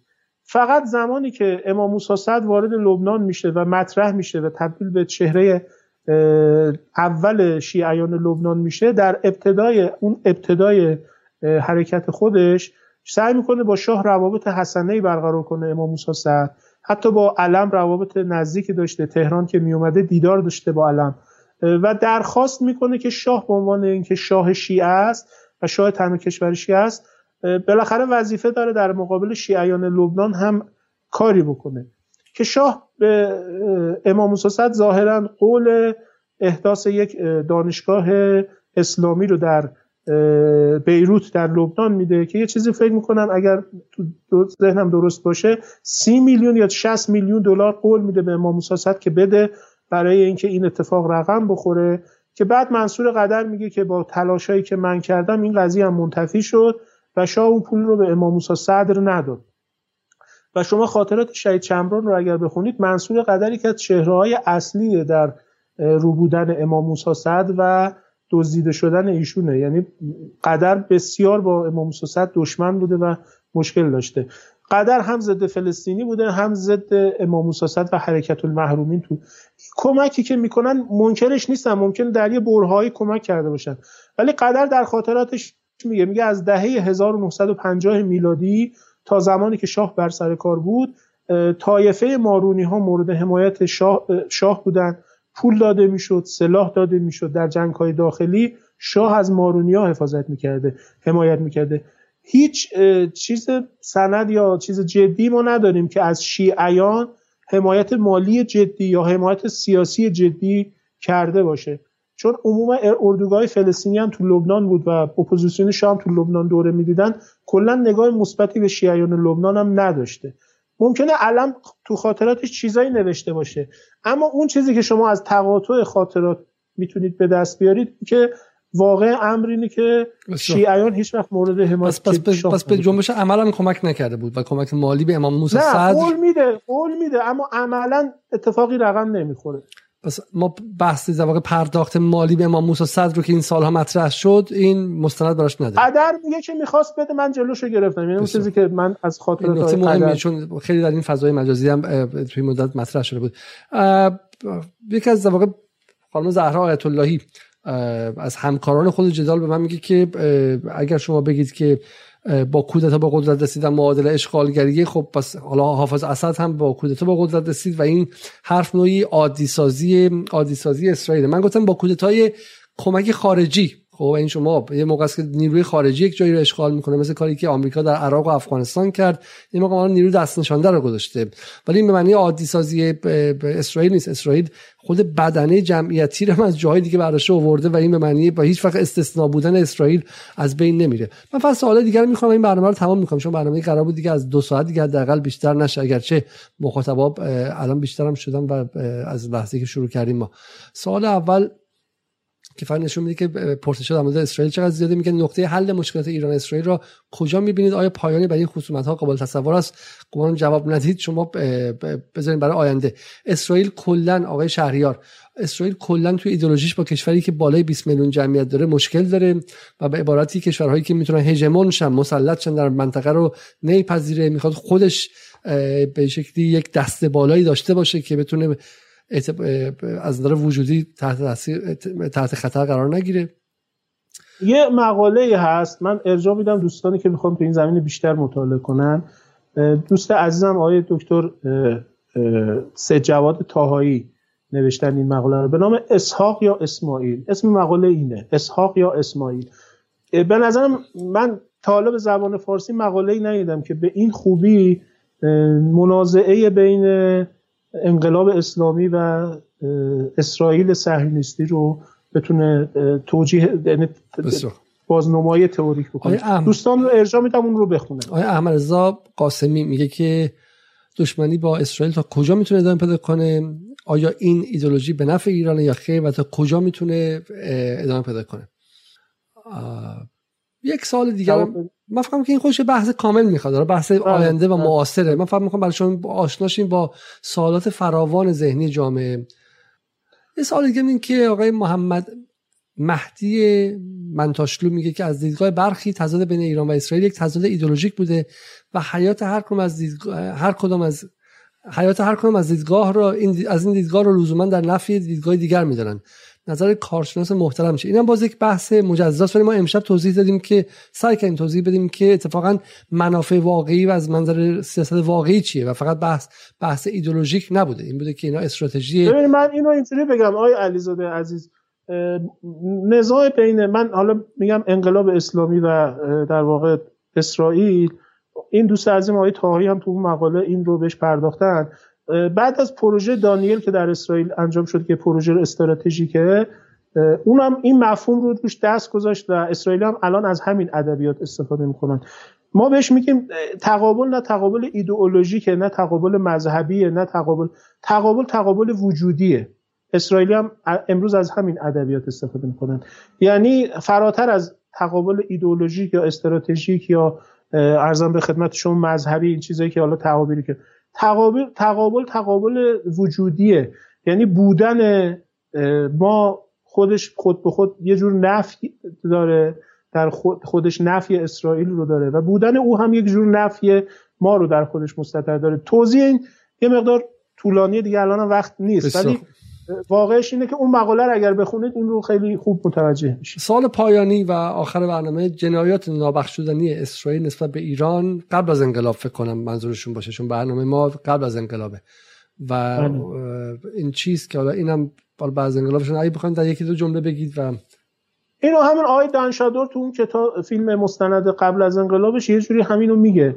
میگه در واقع جنایت نابخشودنی اسرائیل تحکیم یک دیکتاتوری وحشی و خشونت طلب بر مردم ایران که اسرائیل هم ساپورت نظامی کرده هم ساپورت امنیتی کرده هم ساپورت اطلاعاتی کرده و هم تو روابط خارجی کمک کرده. و این بزرگترین در واقع جنایتی که اسرائیل می‌تونسته انجام بده در قبل از پیروزی انقلاب. میگم این حتی شما مستند قبل از انقلاب ببینید از همین زاویه به رابطه اسرائیل با شاه نگاه کرده که میگه که شما که مدعی هستید کشور دموکراتیک یعنی رژیم دموکراتیک هستی عملا از یکی از غیر دموکراتیک ترین یکی از دیکتاتورترین حکومت ها حمایت کرد. البته این فقط ایران نبوده. در دهه 1960 1970 و 1980 کتاب چامسکی رو اگر شما ببینید مثلث سرنوشت میگه اسرائیل بزرگترین حامی دیکتاتورهای خاورمیانه و آفریقا بوده. هایل سلاسی موبوت سسسکو شاه ایران و, و تو آمریکای لاتین پینوشه حالا باشه یه زمانی توضیح بدم حمایت هایی که اسرائیل از پینوشه کرده و از همه اینها بدتر قصابی که از مردم کلمبیا، السالوادور، آرژانتین در دهه 1980 در آمریکای لاتین جوخه های تروری که توسط اسرائیلی آموزش داده شد و سازماندهی شد به نیابت از CIA مستنده مستنده. کاملا مستند. حالا فرصتی باشه من اینا رو بگم خدمت شما. قصابی که از مردم آمریکای لاتین در دهه 80 زیر نظر جوخه های ترور اسرائیلی میشه که سرفرمانده یعنی بزرگترین دموکراسی خاورمیانه مشغول سلاخی در اونور اتلانتیک بوده اونور اقیانوس اطلس بوده. دقیقاً.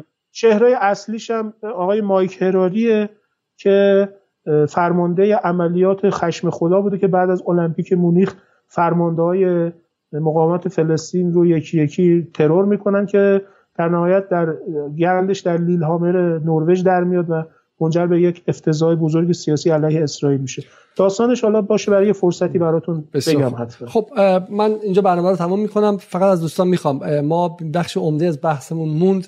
با یه عبدی می‌تونیم بذاریم بالا فراشا انجام بدیم یا می‌تونیم بذاریم در شبهای آینده با یه اختلافی انجام بدیم. ببینید بحث با رابطه با بارزانی به خیلی بحث مهمیه و و در واقع تم نیازی که اسرائیل به تجزیه طلبی داره و این نیاز بحث دیگر مستندات نیست ما به واسطه فهم به شکلی فلسفه وجود اسرائیل هم می‌تونیم نشون بدیم ولی حالا این مستند هم هست. اگر برنامه رو تا اینجا دیدید و تا اینجا مهمان برنامه ما بودید قبل از رفتن لایک کنید من متوجه میشم که شما می‌خواید که ما برنامه رو زودتر نشون بدیم یا اینکه بذاریم حالا به موقع دیگه و بریم رو موضوعات دیگه. و از آیه عبدیم تشکر می‌کنم که یک بار دیگه مهمان ما بودن تا شب دیگر. اگر من به شکلی توان داشته باشم چه بسا فردا شب وگرنه میفته شب بعدی یعنی پنجشنبه شب با شما خدافزی می‌کنم. قبل از رفتن برنامه رو لایک کنید کامنت بذارید و یک بار دیگه عضو کانال یوتیوب ما باشید. به ده هزار نفر عملا داریم می‌رسیم و این اتفاق خیلی خیلی خوبیه. و همینطور هم اگر می‌تونید مشترک جدال شید. شب روزتون خوش و تا برنامه دیگر خدا نگهدار. شب